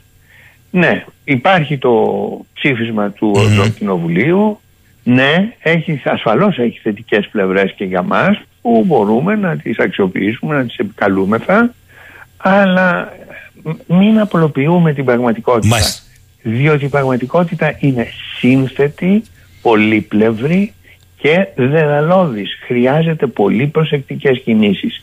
Και όταν κινείσαι εντός ενός, ενός πεδίου ακαθόδους πρέπει να ξέρεις πού ακριβώς θέλεις να φτάσεις και με ποια μέσα θα πετύχεις το στόχο σου και όχι να κινείσαι απλώς δοκιμαστικά. Δεν υπενήσωμε ότι ε, υπάρχει αφέλεια αλλά θεωρώ ότι δεν υπάρχει συγκροτημένο σχέδιο για μια ορθή και μα, μεσοπρόθεσμη και μακροπρόθεσμη αντιμετώπιση του προβλήματος της Λιβύης τέτοια που να μας επιτρέπει να έχουμε έναν λόγο και έναν ρόλο σε αυτή την περιοχή. Πρώτη τελευταία ερώτηση είναι ακροατή, την τελευταία την κρατώ και έχει σχέση με την Αίγυπτο και πέραν του 28 αλλά λέει εδώ ο Γιάννης και είναι εξαιρετική ερώτηση. Μια ερώτηση για τον κύριο Πρέσβη και την καλημέρα μου λέει ο Γιάννης. Με δεδομένο ότι η παροχή της σωστής πληροφορίας από τις αρμόδιες κατά περίσταση υπηρεσίες προς το διπλωματικό σώμα αποτελεί και αυτή τη βάση για την επίτευξη του έργου τους των διπλωματών. Ποια εκτιμά ότι είναι η εικόνα που έχουμε δώσει σε φίλους και συμμάχους μας με την κατάσταση που επικρατεί σήμερα στην ΑΕΠ η οποία όπως φαίνεται αδυνατεί να προστατέψει το απόρριτο των κυβερνητικών στελεχών ή ασχολείται με αλότρια; Ε, δεν θα έβλεπα άμεση σύνδεση του σκανδάλου των παρακολουθήσεων του, του ανεπίτρεπτου αυτού θέματος των παρακολουθήσεων με την ενημέρωση που δίνει η υπηρεσία πληροφοριών στα εξωτερικά θέματα μην προεξοφλούμε ότι ένα σφάλμα όπως δήλωσε ο Πρωθυπουργός mm. της υπηρεσίας αυτής στον τομέα α, παρακολουθήσεως για θέματα ασφάλειας σημαίνει ανικανότητα ή ανεπάρκεια ή πλημελή η δραστηριότητα της υπηρεσίας και στα άλλα θέματα. Εν πάση περιπτώσει όμως, αφού προκέπτυψε, αφού προέκυψε ένα τέτοιο θέμα, νομίζω ότι δεν πρέπει να περιοριστούμε πάλι στο αν θα γίνονται και στο πώς θα γίνονται παρακολουθήσεις, αλλά επιβάλλεται να εξετάσουμε με ποιο τρόπο η υπηρεσία πληροφοριών, η Εθνική Υπηρεσία Πληροφοριών θα, είναι, θα ανταποκρίνεται στο ρόλο της γρήγορα, αποτελεσματικά και με επιτυχία. Γιατί αν περιοριστούμε να θεραπεύσουμε ή να νομίζουμε ότι θεραπεύουμε έναν τομέα όπου διαπιστώθηκε κακή λειτουργία αλλά δεν θελήσουμε να ασχοληθούμε και με άλλους τομείς φοβάμαι ότι μπορεί κάποια στιγμή να βρεθούμε πάλι ενώπιον κάποιου προβλήματος που θα είναι πολύ σοβαρό και που θα το είχαμε αποτρέψει αν σοβαρά και αποτελεσματικά και με μεγάλη ευθύνη, εθνική ευθύνη από, όλους το, από όλα τα μέλη, από όλα, από, όλους τους, από όλα τα κέντρα του πολιτικού μας συστήματος είχαμε εγγύψει στα προβλήματα για να έχουμε μια υπηρεσία που θα κινείται αποτελεσματικά. Ο ρόλος της υπηρεσίας αυτής για την εξωτερική μας πολιτική είναι σημαντικός σημαντικότατος και αυτό το βλέπουμε ξέρετε και, στις, ε, και στον τρόπο με τον οποίο άλλες κυβερνήσεις χρησιμοποιούν την υπηρεσία τους.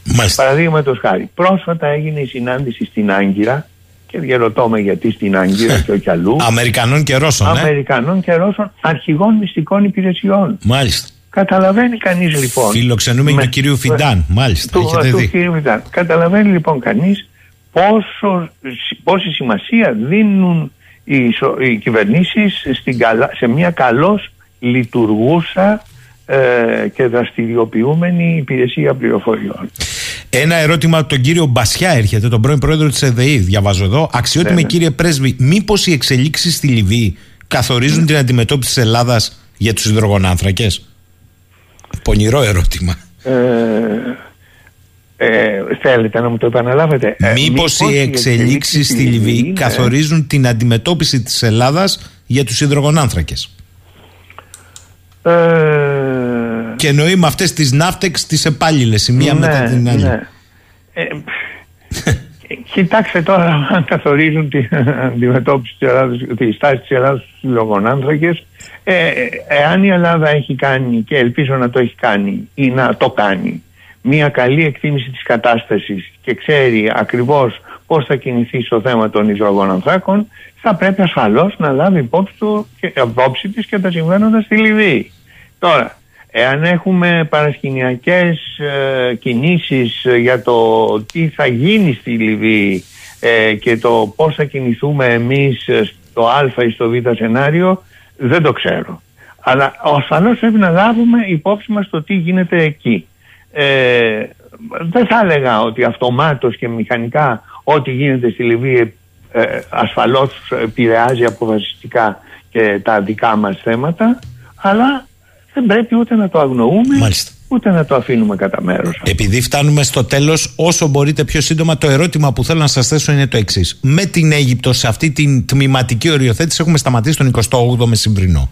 Ναι. Η Τουρκία προσπαθεί να ξαναζεστάνει τις μηχανές φιλίας, φιλίας, διπλωματικών σχέσεων με την Αίγυπτο. Μάλιστα. Όσο μένει σε κρεμότητα το πέραν του 28ου και με μειωμένη την επίρρεια στην Κρήτη από αυτή την οριοθετηση δεν είναι ανοιχτό το κομμάτι του Καστελόριζου, του συμπλέγματος και δι της Τρογγύλη με ό,τι συνεπάγεται για οριοθέτηση ΑΟΣ με Κύπρο.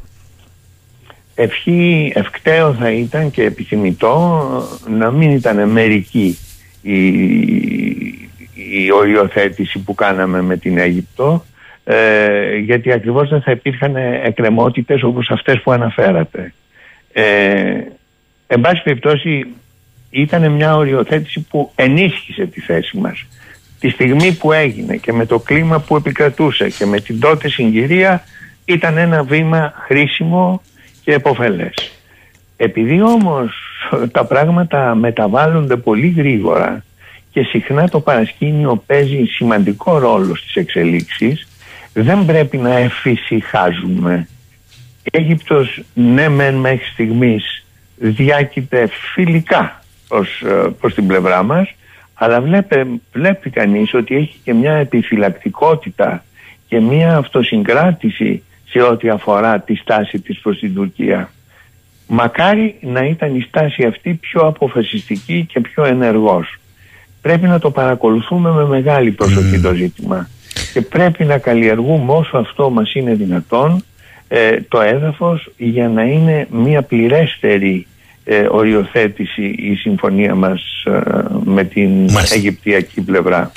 Οι επαφές αυτές έστω και αν οφείλονται σε προπαγανδιστικό ρόλο λόγο που προβάλλει έτσι, θεαματικά μια χειραψία μεταξύ του Κύπριου, του Τούρκου Προέδρου και του Αιγυπτίου Προέδρου πρέπει να αποτελέσουν ένα θα σας έλεγα μήνυμα ιδιαίτερης και αυξημένης προσοχής για την πλευρά μας.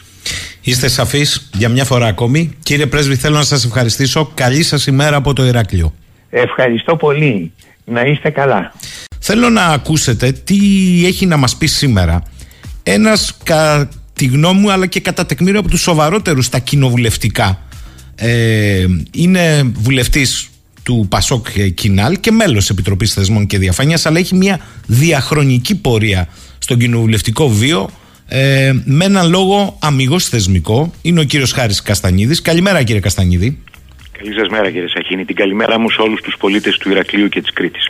Κύριε Καστανίδη, θέλω να σας ρωτήσω αν αισθάνεστε ότι θεσμοί όπως οι κοινοβουλευτικές επιτροπές με τον τρόπο που λειτουργούν σε κρίσιμα θέματα όπως είναι αυτό που συζητάμε απαξιώνονται; Προηγουμένως να πω ότι άκουσα με πολύ μεγάλο ενδιαφέρον τις παρατηρήσεις που έγραψε Ο ακροατής. ο, ο ακροατής και πρέπει να σας πω ότι έχει δίκιο. Ε, Δυστυχώς, μιλώντας τουλάχιστον για την Επιτροπή Θεσμών και Διαφάνειας, δεν θα υπησέλθω στα της λειτουργίας άλλων κοινοβουλευτικών επιτροπών. Ε, έχει ευτελιστεί ο θεσμός από τη συμπεριφορά της κυβερνητικής πλειοψηφίας. Ε, ας- αυτό, θέλω, αυτό θέλω να το τονίσω, διότι δεν το λέω με καμιά διάθεση σας διαβεβαιώνω αντιπολιτευτική. Είναι η θλίψη ενός ανθρώπου που επί χρόνια ζει τον κοινοβουλευτισμό. Και μιλώ για ευτελισμό διότι χθες είδα κάτι που διαφαινόταν ήδη από όταν ξέσπασε η υπόθεση των υποκλοπών των παράνομων παρακολουθήσεων. Χθες είδα να ορθώνεται με μοναδική φροντίδα της κυβερνητικής πλειοψηφίας ένα τείχος σιωπής με έναν εξευτελισμό και της νομικής επιστήμης και της πολιτικής λογικής. Για να σας δώσω να καταλάβετε. Ο κανονισμός της Βουλής που είναι νόμος του κράτους και τον οποίον σέβεται και τηρεί υποτίθεται και η πλειοψηφία και σεν πρέπει να σέβεται τον νόμο ορίζει ρητά ότι απόρριτη συζήτηση στην Επιτροπή Θεσμών και Διαφάνειας μπορεί να γίνει μόνο όταν συζητιώνται θέματα που αφορούν τη δραστηριότητα της Εθνικής Υπηρεσίας Πληροφοριών. Mm-hmm. Χθες αυτό που είχαμε να συζητήσουμε δεν ήταν η Εθνική Υπηρεσία Πληροφοριών αλλά η εξέταση ιδιωτών οι οποίοι φέρεται να σχετίζονται με την πώληση και την χρήση του κακόβουλου λογισμικού Predator. Οι ιδιώτες λοιπόν δεν ανήκουν στην σφαίρα της Εθνικής Υπηρεσίας Πληροφοριών. Συνεπώς δεν μπορούσε να είναι απόρριτη, μυστική η διαδικασία της συνεδρίασης. Το λέει ρητά το άρθρο 43α του κανονισμού της Βουλής. Το παρεδίασαν. Με επιχειρήματα που δεν ταιριάζουν σε πρόσωπα που έχουν θεσμικές ιδιότητες. Με έναν ευτελή δημόσιο λόγο. Δεύτερον, ορίζεται με πολύ μεγάλη σαφήνεια ότι όταν κάποιος αρνηθεί από τα πρόσωπα, στην προκειμένη περίπτωση οι ιδιώτες, Ναι. όταν προσκληθεί κάποιος λοιπόν να προσέλθει ενώπιον της Επιτροπής Θεσμών και Διαφάνειας, ρητά και πάλι ορίζεται από τον νόμο ότι μπορεί να διαταχθεί η βίαιη προσαγωγή του. Μισό λεπτό, Εάν- μισό λεπτό, να μας το διευκρινίσετε αυτό, γιατί από την πλευρά της κυβερνητικής πλειοψηφίας ε, υπόθηκε ότι δεν είναι εξεταστική επιτροπή που έχει ανακριτικό ρόλο. Άρα, πώς θα διαταχθεί η βίαιη προσαγωγή; Λοιπόν, βλέπετε λοιπόν ότι ε, όταν μιλάμε για αυτά, αυτά δεν θα τα υποστήριζε ούτε ένας πρωτοείσακτος φοιτητής σε μια σχολή θεωρητική στην προκειμένη περίπτωση ας πούμε σε μια νομική σχολή. Το άρθρο 43α του κανονισμού της Βουλής προβλέπει ρητά ότι όταν καλεί η Επιτροπή Θεσμών και Διαφάνειας πρόσωπα για εξέταση στην προσπάθειά της να συλλέξει πληροφορίες ακόμη και έγγραφα στην περίπτωση που αρνηθεί Ναι. ο προσκληθής να προσέλθει προσέξτε όταν η Επιτροπή Θεσμών και Διαφάνειας καλεί προς εξέταση όχι ως εξεταστική επιτροπή θα σας εξηγήσω αμέσως μετά.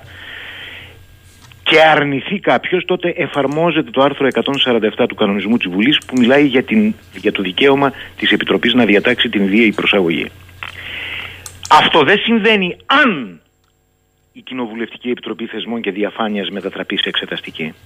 Διότι αν μετατραπεί σε εξεταστική επιτροπή με απόφαση της Ολομέλειας της Βουλής τότε εφαρμόζεται αυθεντικά το άρθρο 147 του κανονισμού της Βουλής. Για να μην σας μπερδεύω με τα νομικά. Εδώ μιλάει για αναλογική εφαρμογή. Μάλιστα. Δηλαδή, Δύναται λοιπόν. όχι δύναται, αναλογική. Αν μεν είναι εξεταστική επιτροπή, αυθεντικά μπορεί να διατάξει την, την, την, την βίαιη προσαγωγή, επειδή εδώ δεν είναι εξεταστική επιτροπή, αλλά επιτελεί άλλο ρόλο, ασκεί άλλη αρμοδιότητα που είναι η εξέταση προσώπου για τη συλλογή πληροφοριών και εγγράφων, αναλογικά, εάν δεν υπήρχε η λέξη αναλογικά, Μμμ. τότε θα μπορούσε να υπάρξει οποιαδήποτε ερμηνεία Σαφές. θέλει κανείς. Σαφές. Όταν λοιπόν διαβάζει κάποιος το κείμενο και λέει περί αναλογικής εφαρμογής πρέπει, όπως δηλαδή ένα εξεταστική επιτροπή μπορεί να καλέσει με βίαιη προσαγωγή, έτσι και τώρα αναλογικά εφαρμόζει ασκώντας άλλη αρμοδιότητα. Και προσέξτε, αυτή την αρμοδιότητα την έχει μόνο μία από τις ειδικές μόνιμες επιτροπές. Η, Εξεταστική επιτροπή, Θεσ- η Κοινοβουλευτική Επιτροπή Θεσμών και Διαφάνειας.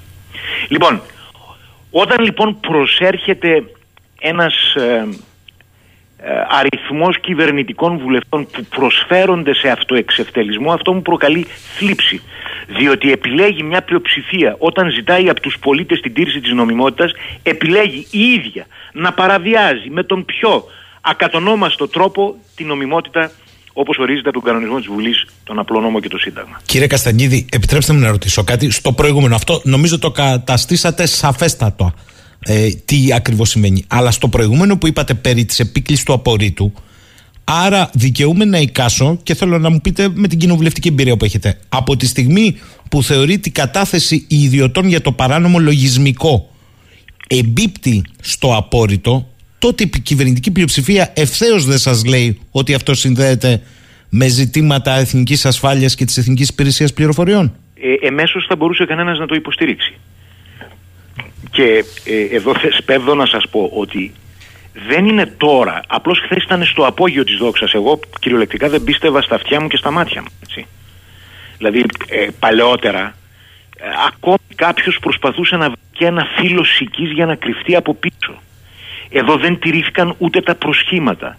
Σου έλεγαν ευθέως αυτή την εντολή έχουμε. Έβλεπα μάλιστα σε μερικούς βουλευτές και την απελπισία στα μάτια τους. Ενώ βουλευτές τη κυβερνητικής πλειοψηφίας. Αυτή την εντολή έχουμε. Να ορθώσουμε τείχος σιωπή παραβιάζοντας κάθε έννοια νομιμότητας.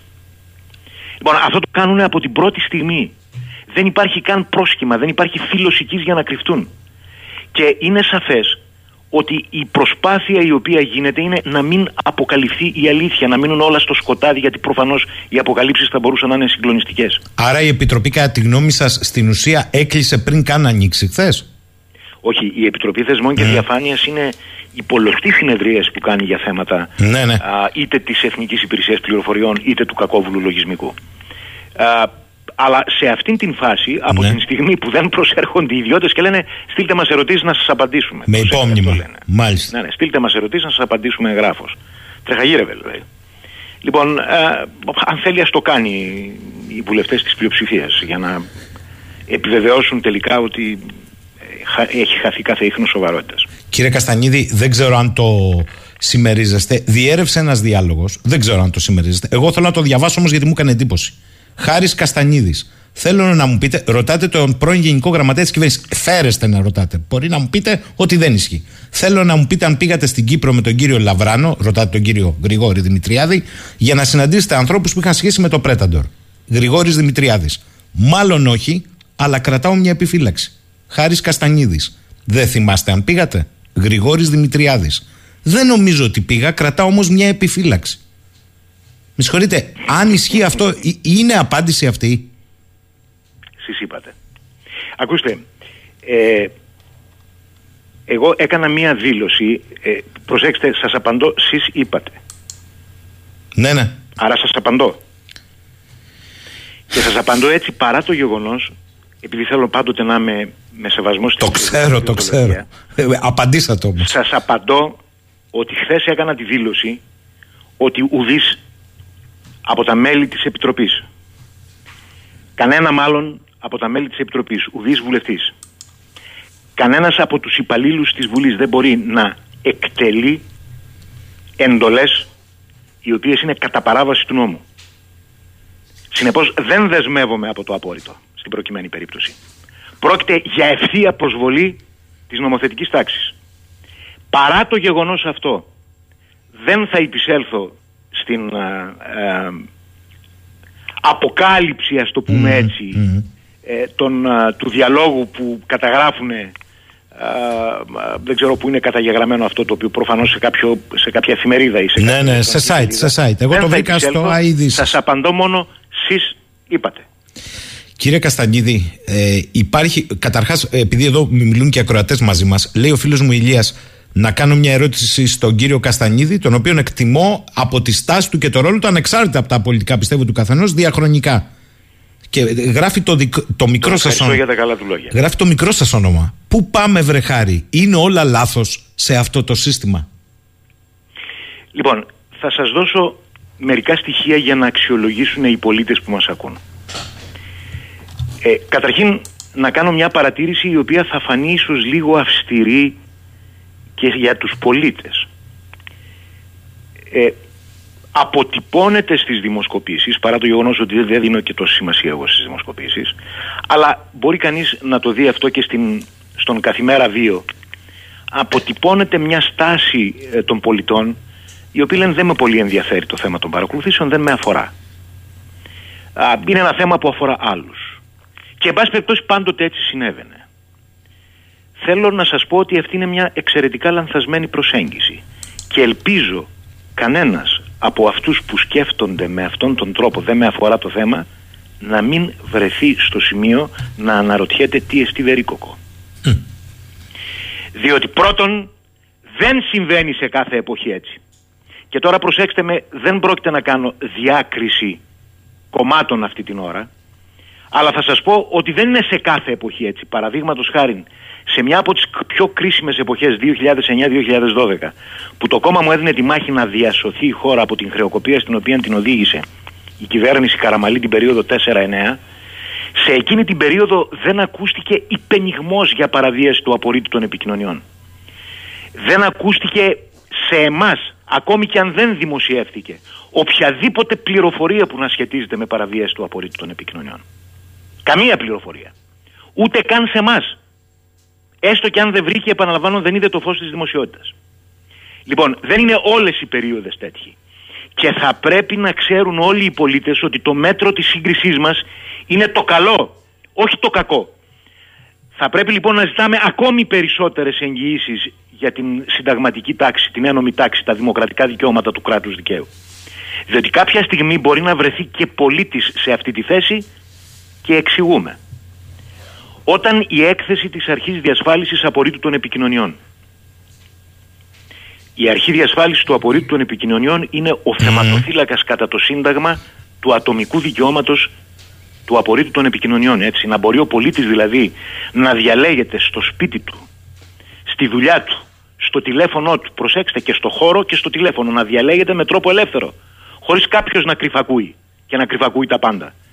Όταν λοιπόν λέει η αρχή διασφάλισης του απορρίτου των επικοινωνιών ότι μόνο για λόγους εθνικής ασφαλείας, μόνο για λόγους εθνικής ασφαλείας, έχουμε περίπου 16.000 εντολές της εισαγγελέως αρμοδίας για την ΑΕΠ για παρακολουθήσεις. 16.000. Αν σε αυτές τις 16.000 προσθέστε έναν άγνωστο αριθμό παρακολουθήσεων που γίνεται για τα λεγόμενα βαριά εγκλήματα. Αν πρέπει να ανακαλύψουμε κάποιο βαρύ έγκλημα. Είναι άλλος λόγος. Εάν επίσης προσθέστε τις ε, παρακολουθήσεις που γίνονται ε, από άλλες υπηρεσίες, όχι την Εθνική Υπηρεσία Πληροφοριών. Γιατί υπάρχουν και άλλες υπηρεσίες της ελληνικής αστυνομίας που δικαιούνται να παρακολουθήσουν. Και αν προσθέσετε ότι τα τελευταία χρόνια χρησιμοποιείται άγνωστο από ποιο αριθμό ιδιωτών για τον εαυτό τους ή και για λογαριασμό κρατικών υπηρεσιών κακόβουλο λογισμικό, τότε ο αριθμός είναι συγκλονιστικός. Μιλάμε για χιλιάδες ανθρώπους που παρακολουθούνται και αν παρακολουθείτε το δικό μου τηλέφωνο κύριε Σαχίνη, το δικό σας τηλέφωνο και τη συνεργάτη δράσας που είναι στο τηλεφωνικό κέντρο, σημαίνει ότι παρακολουθούνται και όλοι οι άλλοι άνθρωποι που συνομιλούν μαζί σας.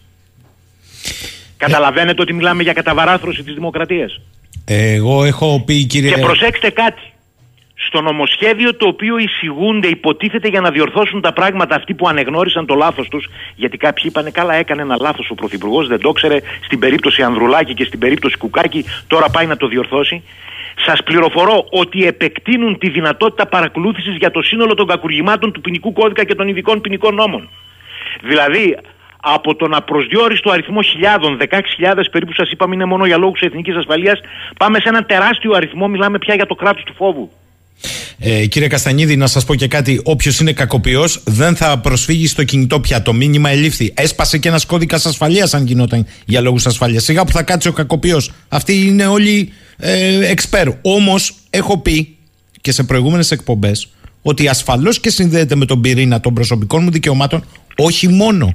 Διότι αν το πλέγμα των παρακολουθήσεων καθορίζει και αποφάσεις που ενδεχομένως λαμβάνονται υπέρ ή κατά συμφερόντων πολλών ή λίγων και μέσα στη Βουλή, μας αφορά και στην καθημερινότητα των πολιτικών και κοινωνικών ζητημάτων τι γίνεται. Δεν είναι, έτσι απλό. Είναι απολύτως σωστή η παρατήρησή σας. Για να σας δώσω ένα παράδειγμα, το οποίο αφορά τον ε, αρχηγό του κόμματός μου και συντοπίτη σας, τον Νίκο τον ανδρουλακη Δεν επικαλέστηκαν λόγους εθνικής ασφαλείας στην παράνομη παρακολούθησή τους. Μάλιστα. Μάλιστα. Άρα, αν επικαλέστηκαν λόγους εθνικής ασφαλείας, πρέπει να ξέρουμε ποιοι είναι οι λόγοι εθνικής ασφαλείας, μήπως είναι πολύ επικίνδυνος. Μισό λεπτό, να σας το κάνω χειρότερο, γιατί έχω ερωτήματα εδώ ακροατών σε αυτό. Λέει καλημέρα στο Δημοκράτη Χάρη Καστανίδη, ο φίλος ο Γιάννης. Η ερώτηση είναι η εξής. Πώς θα οδηγηθεί ένας πολιτικός χώρος στην εκλογική διαδικασία, χωρίς να γνωρίζει ο ελληνικός λαός το λόγο εθνικής ασφαλείας για τον οποίο είχε τεθεί ο αρχηγός του υπό παρακολούθηση από όλα τα συστήματα και μετά έληξε αυτό. Στην τελική, αν ήταν προδότης, λέμε τώρα, εθνικών μυστικών στην Τουρκία ο κύριος Ανδουλάκη. Δεν πρέπει να το ξέρω εγώ Ε, που μα- θα πάω να τον ψηφίσω. Λοιπόν, προσέξτε τώρα τι κάνουν οι μιμόζε ή οι εσχυντιλέ. Λένε είναι για λόγους εθνικής ασφαλείας. Προφανώς επρόκειτο περί παράνομης παρακολούθησης. Λοιπόν, ε, για λόγους εθνικής ασφαλείας. Πότε τον παρακολουθήσαμε, τον παρακολουθήσαμε όταν ήταν ευρωβουλευτής. Στην αρχή του στείλαμε το Predator, το κακόβουλο λογισμικό. Επειδή έχουν κανόνα στο Ευρωπαϊκό Κοινοβούλιο μην ανοίγετε συνδέσμους, είναι επικίνδυνο, δεν το άνοιξε, τη γλίτωσε ο Ανδρουλάκης. Όταν λοιπόν είδαν ότι απέτυχε το σύστημα, πήγαν σε νόμιμη επισύνδεση, όπως λένε. Δηλαδή σε παρακολούθηση πλέον μέσω του παρόχου. Του, παρόχου, του, του, του τηλεφωνικού παρόχου. Με εντολή της Εθνικής Υπηρεσίας Πληροφοριών. Ποιος είναι ο λόγος εθνική ασφάλεια; Βρε αδερφέ, εάν είναι για λόγους εθνικής ασφάλειας να παρακολουθείς έναν Ευρωβουλευτή, τότε πρέπει να μας πεις αφού εκλέχτηκε αρχηγός γιατί σταμάτησες, αφού έδωσες δύο εντολές παρακολουθήσεως. Σε δύο φάσεις έγινε η παρακολούθηση του, του κινητού του πια μέσω της ΑΕΠ. Και θα πρέπει να μας πεις και ποιοι είναι οι λόγοι εθνικής ασφάλειας. Διότι αν υπάρχουν θέματα εθνικής ασφάλειας για έναν αρχηγό κόμματος, πολύ περισσότερο ε, για αρχηγό κόμματος και όχι για έναν Ευρωβουλευτή, τότε να τρέξουμε όλοι να καταδικάσουμε. Αν όμως έχεις αποφασίσει παρανόμως, τότε θα πρέπει να σε στήσουμε εσένα στα πέντε μέτρα, διότι δεν έχεις παραβιάσει απλώς ατομικό δικαίωμα, συνταγματικά κατοχυρωμένο. Έχεις την άξη στον αέρα ή κινδυνεύεις να την άξεις στην πολιτική ομαλότητα και τη δημοκρατική ζωή του τόπου, κύριε Μητσοτάκη. Κύριε Καστανίδη, λέει ο φίλος ο Γρηγόρης. Χαίρομαι που ακούω τον κύριο Καστανίδη, θέλω όμως να του υπομνήσω το εξής. Δεν είναι το ίδιο παθιασμένος στο σκληρό πυρήνα του ζητήματος ο αρχηγός του. Εγώ στη θέση του, παρά τα όσα λέει η κυβέρνηση, θα πήγαινα, θα ενημερωνόμουν και θα έβγαινα μπροστά στις κάμερες απευθείας κλείνοντας την πόρτα, λέγοντας στον ελληνικό λαό: Δέστε, γιατί με παρακολουθούσαν οι κύριοι αυτοί. Μήπως δεν θέλει να φέρει στην επιφάνεια γιατί τον παρακολουθούσαν; Όχι. Θα δώσω κάτι, θα δώσω μία ε, πληροφορία η οποία, η οποία είναι καλό να είναι γνωστή σε όλους τους πολίτες που μας κάνουν τη χάρη να μας παρακολουθούν και ενδεχομένως αυτοί να μεταδώσουν και στους υπολείπους. Θυμίζω τα γεγονότα. Ο κύριος Ανδρουλάκης δεν είχε τη δυνατότητα να πάρει πληροφορία ούτε από την κυβέρνηση ούτε από την Εθνική Υπηρεσία Πληροφοριών. Για δύο λόγους δεν είχε τη δυνατότητα να πάρει πληροφορία. Ο πρώτος λόγος είναι όπως δήλωσε στον Sky ο Mm. κύριος Γεραπετρίτης αρμόδιος από το γραφείο του Πρωθυπουργού για θέματα Εθνικής Υπηρεσίας Πληροφοριών όπως λοιπόν δήλωσε ο κύριος Γεραπετρίτης ουδέν γνωρίζω για την υπόθεση και ουδής στην κυβέρνηση γνωρίζει οτιδήποτε για την υπόθεση. Άρα η κυβέρνηση δεν μπορούσε να τον ενημερώσει. Δεύτερον, μπορούσε να τον ενημερώσει η Εθνική Υπηρεσία Πληροφοριών. Δεν μπορούσε να τον ενημερώσει η Εθνική Υπηρεσία Πληροφοριών, διότι τον Μάρτιο του 2021 επέρασε νέα διάταξη με υπογραφή Τσιάρα Πικραμένου, του Αντιπροέδρου της κυβέρνησης, με την οποία απαγορεύεται ρητά στην Εθνική Υπηρεσία Πληροφοριών και στην αρμόδια ανεξάρτητη αρχή στην ΑΔΑΕ να ενημερώσουν τον παθόντα. Απαγορεύεται. Άρα ο κύριος Ανδρουλάκης δεν είχε τη δυνατότητα να πάρει πληροφορία ούτε από την ΕΕΠ λόγω της διάταξης που πέρασε η Νέα Δημοκρατία. Πριν από ένα περίπου, πριν από 1,5 περίπου χρόνο. Και τρίτον, ο κύριος Ανδρουλάκης έστειλε επιστολή στον πρόεδρο της Αρχής Διασφάλισης του Απορρίτου των Επικοινωνιών κατ' εφαρμογή διάταξης ισχύουσας που λέει ότι ο πρόεδρος της ΑΔΑΕ δικαιούται να ενημερώσει αρχηγούς των κομμάτων και τον πρόεδρο της Βουλής. Έστειλε λοιπόν επιστολή ζητώντας να ενημερωθεί και να κατα... όχι πλέον από τον πρόεδρο της ΑΔΑΕ. Ο πρόεδρος της ΑΔΑΕ εδήλωσε ήδη ότι μου ειρνήθησαν οποιαδήποτε πρόσβαση σε απόρριτα στοιχεία. Δεν γνωρίζω μάλιστα αν έχει καταστραφεί ο φάκελος. Αρνήθηκε λοιπόν στον πρόεδρο της ΑΔΑΕ η ΕΕΠ κατά παράβαση του νόμου. Προσέξτε, νέα παράβαση του νόμου.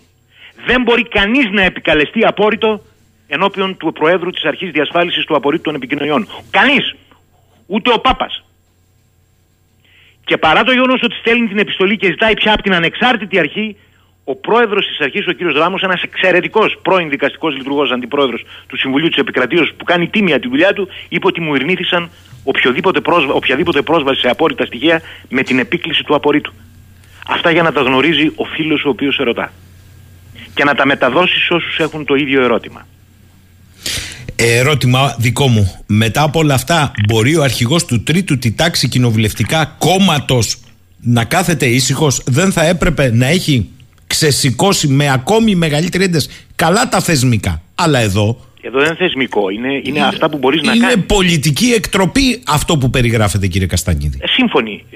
Αυτό όμως πρέπει να είναι προς κρίση, να αναχθεί ως στοιχείο κρίσης στον ελληνικό λαό κάποια στιγμή. Δεν είμαστε όλοι αμέτωχοι των πολιτικών εξελίξεων. Για ό,τι συμβαίνει σε αυτόν τον τόπο δεν είναι μόνο ο πολιτικός ή τα πολιτικά κόμματα που έχουν την πρώτη ευθύνη για τις πράξεις ή τις παραλήψεις τους. Ε, Υπάρχουν και οι πολίτες που πρέπει να είναι υπέρ. Σαφές αυτό που λέτε. Λέει εδώ ο Δημήτρης, εσείς κύριε Καστανίδη, ειλικρινά τώρα λέει, δεν βρίσκετε λίγο χαλαρή την αντιμετώπιση του αρχηγού του κόμματος στο οποίο είστε κι εσείς στο θέμα; Ε, ο κύριος Ανδρουλάκης έχει και μία ε, ιδιαιτερότητα επειδή τον αφορά η παραβίαση του απορρίτου των επικοινωνιών του ε, θέλει όσο γίνεται να είναι προσεκτικός για να μην μετατρέψει σε προσωπική αντιδικία. Δεν θέλει, δεν ξέρω αν το καταλαβαίνετε αυτό. Ε, εάν ένας άνθρωπος φυγεί και δεν έχει θεσμική ιδιότητα μπορεί ενδεχομένως να κάνει τα πάντα, έτσι δεν ειναι Ο κ. Ανδρουλάκης έχει ταυτόχρονα ένα, μια θεσμική αυτοσυγκράτηση, σου λέει μην θεωρήσουν ότι μετατρέπω σε προσωπική βεντέτα την ιστορία, να λειτουργήσουν οι θεσμοί για να οδηγηθούμε στην αλήθεια και στο φως. Και άμα δεν λειτουργούν, εδώ μας περιγράψατε χθες την κατάσταση στην Επιτροπή Θεσμών και Διαφάνειας. Εάν δεν λειτουργούν, να χρεωθεί ως ευθύνη σε αυτούς που έχουν την ευθύνη και δεν λειτουργούν. Μάλιστα. Θέλω να κλείσουμε με ένα ερώτημα του φίλου του Γιάννη. Κύριε Καστανίδη, λέει, κατά τη γνώμη σας, είναι η λειτουργία δημοκρατικού πολιτεύματος αυτή ή είναι λειτουργία ολιγαρχικού πολιτεύματος; Μπορεί να σας φαίνεται βαρύ, αλλά αυτή τη στιγμή πάμε σε εκλογές με αναπάντητο γιατί το κράτος παρακολουθούσε τον τρίτο την τάξη πολιτικό αρχηγό. Τι να υποθέσω εγώ, λέω. Πρόκειται για δημοκρατικό καθεστώς απισχνασμένο. Και θα πρέπει ξανά να του δώσουμε τη δύναμη της ζώσας αγοράς, όπως έλεγε η Σαντάλ Μουφ. Μιας δηλαδή δημοκρατίας που κυριαρχεί το στοιχείο του πολίτη που ελέγχει τους θεσμούς. Υπάρχουν τρόποι γι' αυτό. Πρέπει δηλαδή να ανακαθορίσουμε το δημοκρατικό στάτους στην Ελλάδα με, μια, με κέντρα εξουσίας τα οποία ελέγχονται από τη δυναμική των πολιτών και όχι από την δυναμική των ισχυρών συμφερόντων. Λοιπόν, ε, θέλω να μου επιτρέψετε κύριε Σαχίνη να σας πω κάτι. Ναι. Ε, τα πράγματα είναι λίγο χειρότερα από ό,τι φαντάζονται οι πολίτες. Παραδείγματος χάρη σας περιέγραφα στην νομοθετική πρωτοβουλία που σε λίγες μέρες θα έρθει στη Βουλή, στην Κοινοβουλευτική Επιτροπή και στην Ολομέλεια για την άρση του απορρίτου των επικοινωνιών, υποτίθεται είναι ο νόμος Μητσοτάκη για να διορθώσει τα πράγματα. Γίνεται ό,τι είναι δυνατόν για να μην υπάρξει έλεγχος των αυθαιρεσιών. Με συγχωρείτε όμως, κύριε Καστανίδη, τώρα εδώ θα συμφωνήσω με το φίλο τον Ηλία. Αντί να το κάνει σημαία, μου λέει ο αρχηγός μου, γράφει εδώ πέρα, του τρίτου κόμματος, το οποίο σκέφτομαι μάλιστα να ψηφίσω, ο Νίκος Ανδρουλάκης, όχι μόνο να το κάνει σημαία, αλλά ήταν και ικανοποιημένος που κάτι αλλάζει η κυβέρνηση στην τελευταία της συνέντευξης. Έδωσε συνέντευξη ο κ. Ανδρουλάκης και, επανα, και επαναδιατύπωσε τη θέση. Α, εδώ θα μπορούσα και εγώ να πω ότι υπάρχει ίσως μια αρχική διατύπωση που δεν ήταν πολύ εύστοχη. Αλλά έδωσε όμως με αφορμή αυτό μια συνέντευξη και το αποσαφήνισε προς την ορθή γραμμή. Ε, λοιπόν, Είναι χειρότερο λοιπόν λέτε από ό,τι φανταζόμαστε. Ε, τι να σας πω, να σας πω ότι όταν επεκτείνεις παραδείγματος χάρη ε, τη δυνατότητα άρσης του απορρίτου των επικοινωνιών σε όλα, σε όλα τα κακουργήματα και σε σειρά μεγα... προσέχετε και του ποινικού κώδικα και των ειδικών ποινικών νόμων. Σημαίνει ότι ο αριθμός πια των παρακολουθήσεων θα είναι ε, άπειρος. Είναι οι λεγόμενες μαζικές παρακολουθήσεις για τις οποίες οι ευρωπαϊκές χώρες έχουν κάνει ειδικές ρυθμίσεις ώστε να μην συμβαίνουν. Να σας πω ότι ένας ιδιώτης μπορεί να τιμωρηθεί με κακούργημα. Αυτοί οι φοβεροί τύποι οι οποίοι λένε ότι για κάθε κακούργημα η ίαση του προβλήματος είναι το να αυξήσεις τις ποινές.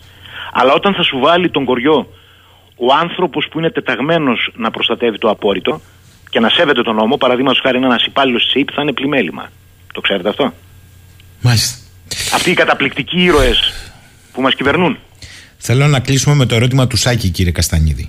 Τι εκλογές θα είναι αυτές λοιπόν, κύριε Καστανίδη, όταν στην κοινή γνώμη, καλός ή κακός, κακός λέω εγώ, σε ένα τμήμα της κόλλησε η ρετσινιά ότι μπορεί να είναι και εθνικός, εθνικά επικίνδυνος ο αρχηγός, για παράδειγμα, του Πασόκ ή ο τάδε δημοσιογράφος, και δεν είναι εκλογές που μπορεί να είναι και εκλογές νοθείας και μεταλογισμικά. Πρώτον, ε, μισό θα λεπτό γίνει να από το την πλευρά τελειώσω. μας. Να το τελειώσω. Α, με συγχωρείτε. Εγώ που θα σκεφτόμουν ίσως να ψηφίσω Πασόκ, μπορεί να μου βάζουν αμφιβολίες. Εγώ λέει για να είμαι τίμιος, Κουκουέ θα ψηφίσω για το οποίο τις παρακολουθήσεις κανείς δεν είπε κουβέντα. Αλλά τέλος πάντων λέει, είναι ένας προβληματισμός.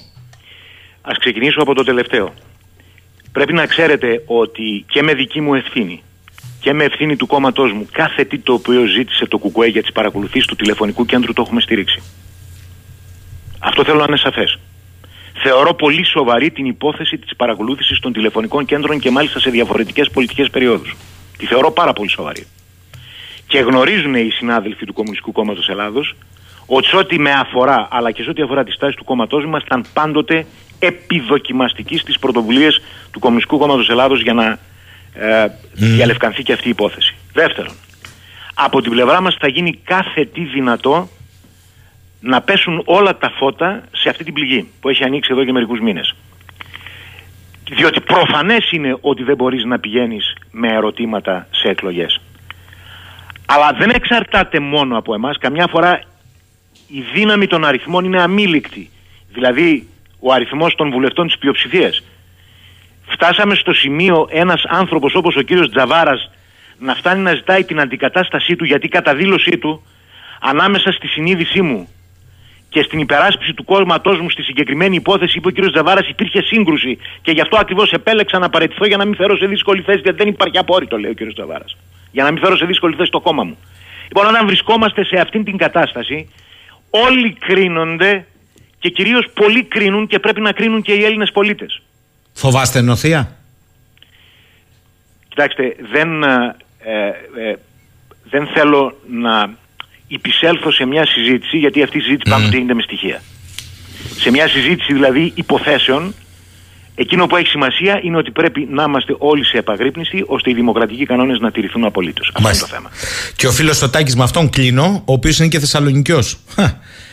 Χάρη Καστανίδη, το διαβάζω ακριβώς όπως το γράφει. Με, με εκείνα και μετάλλα, μπορείς να μιλήσεις για συνεργασία μετεκλογικά με τη Νέα Δημοκρατία κάτω από τη βάση οποιοδήποτε προγράμματος με αυτή τη Νέα Δημοκρατία; Ασφαλώς όχι. Με καμία νέα δημοκρατία.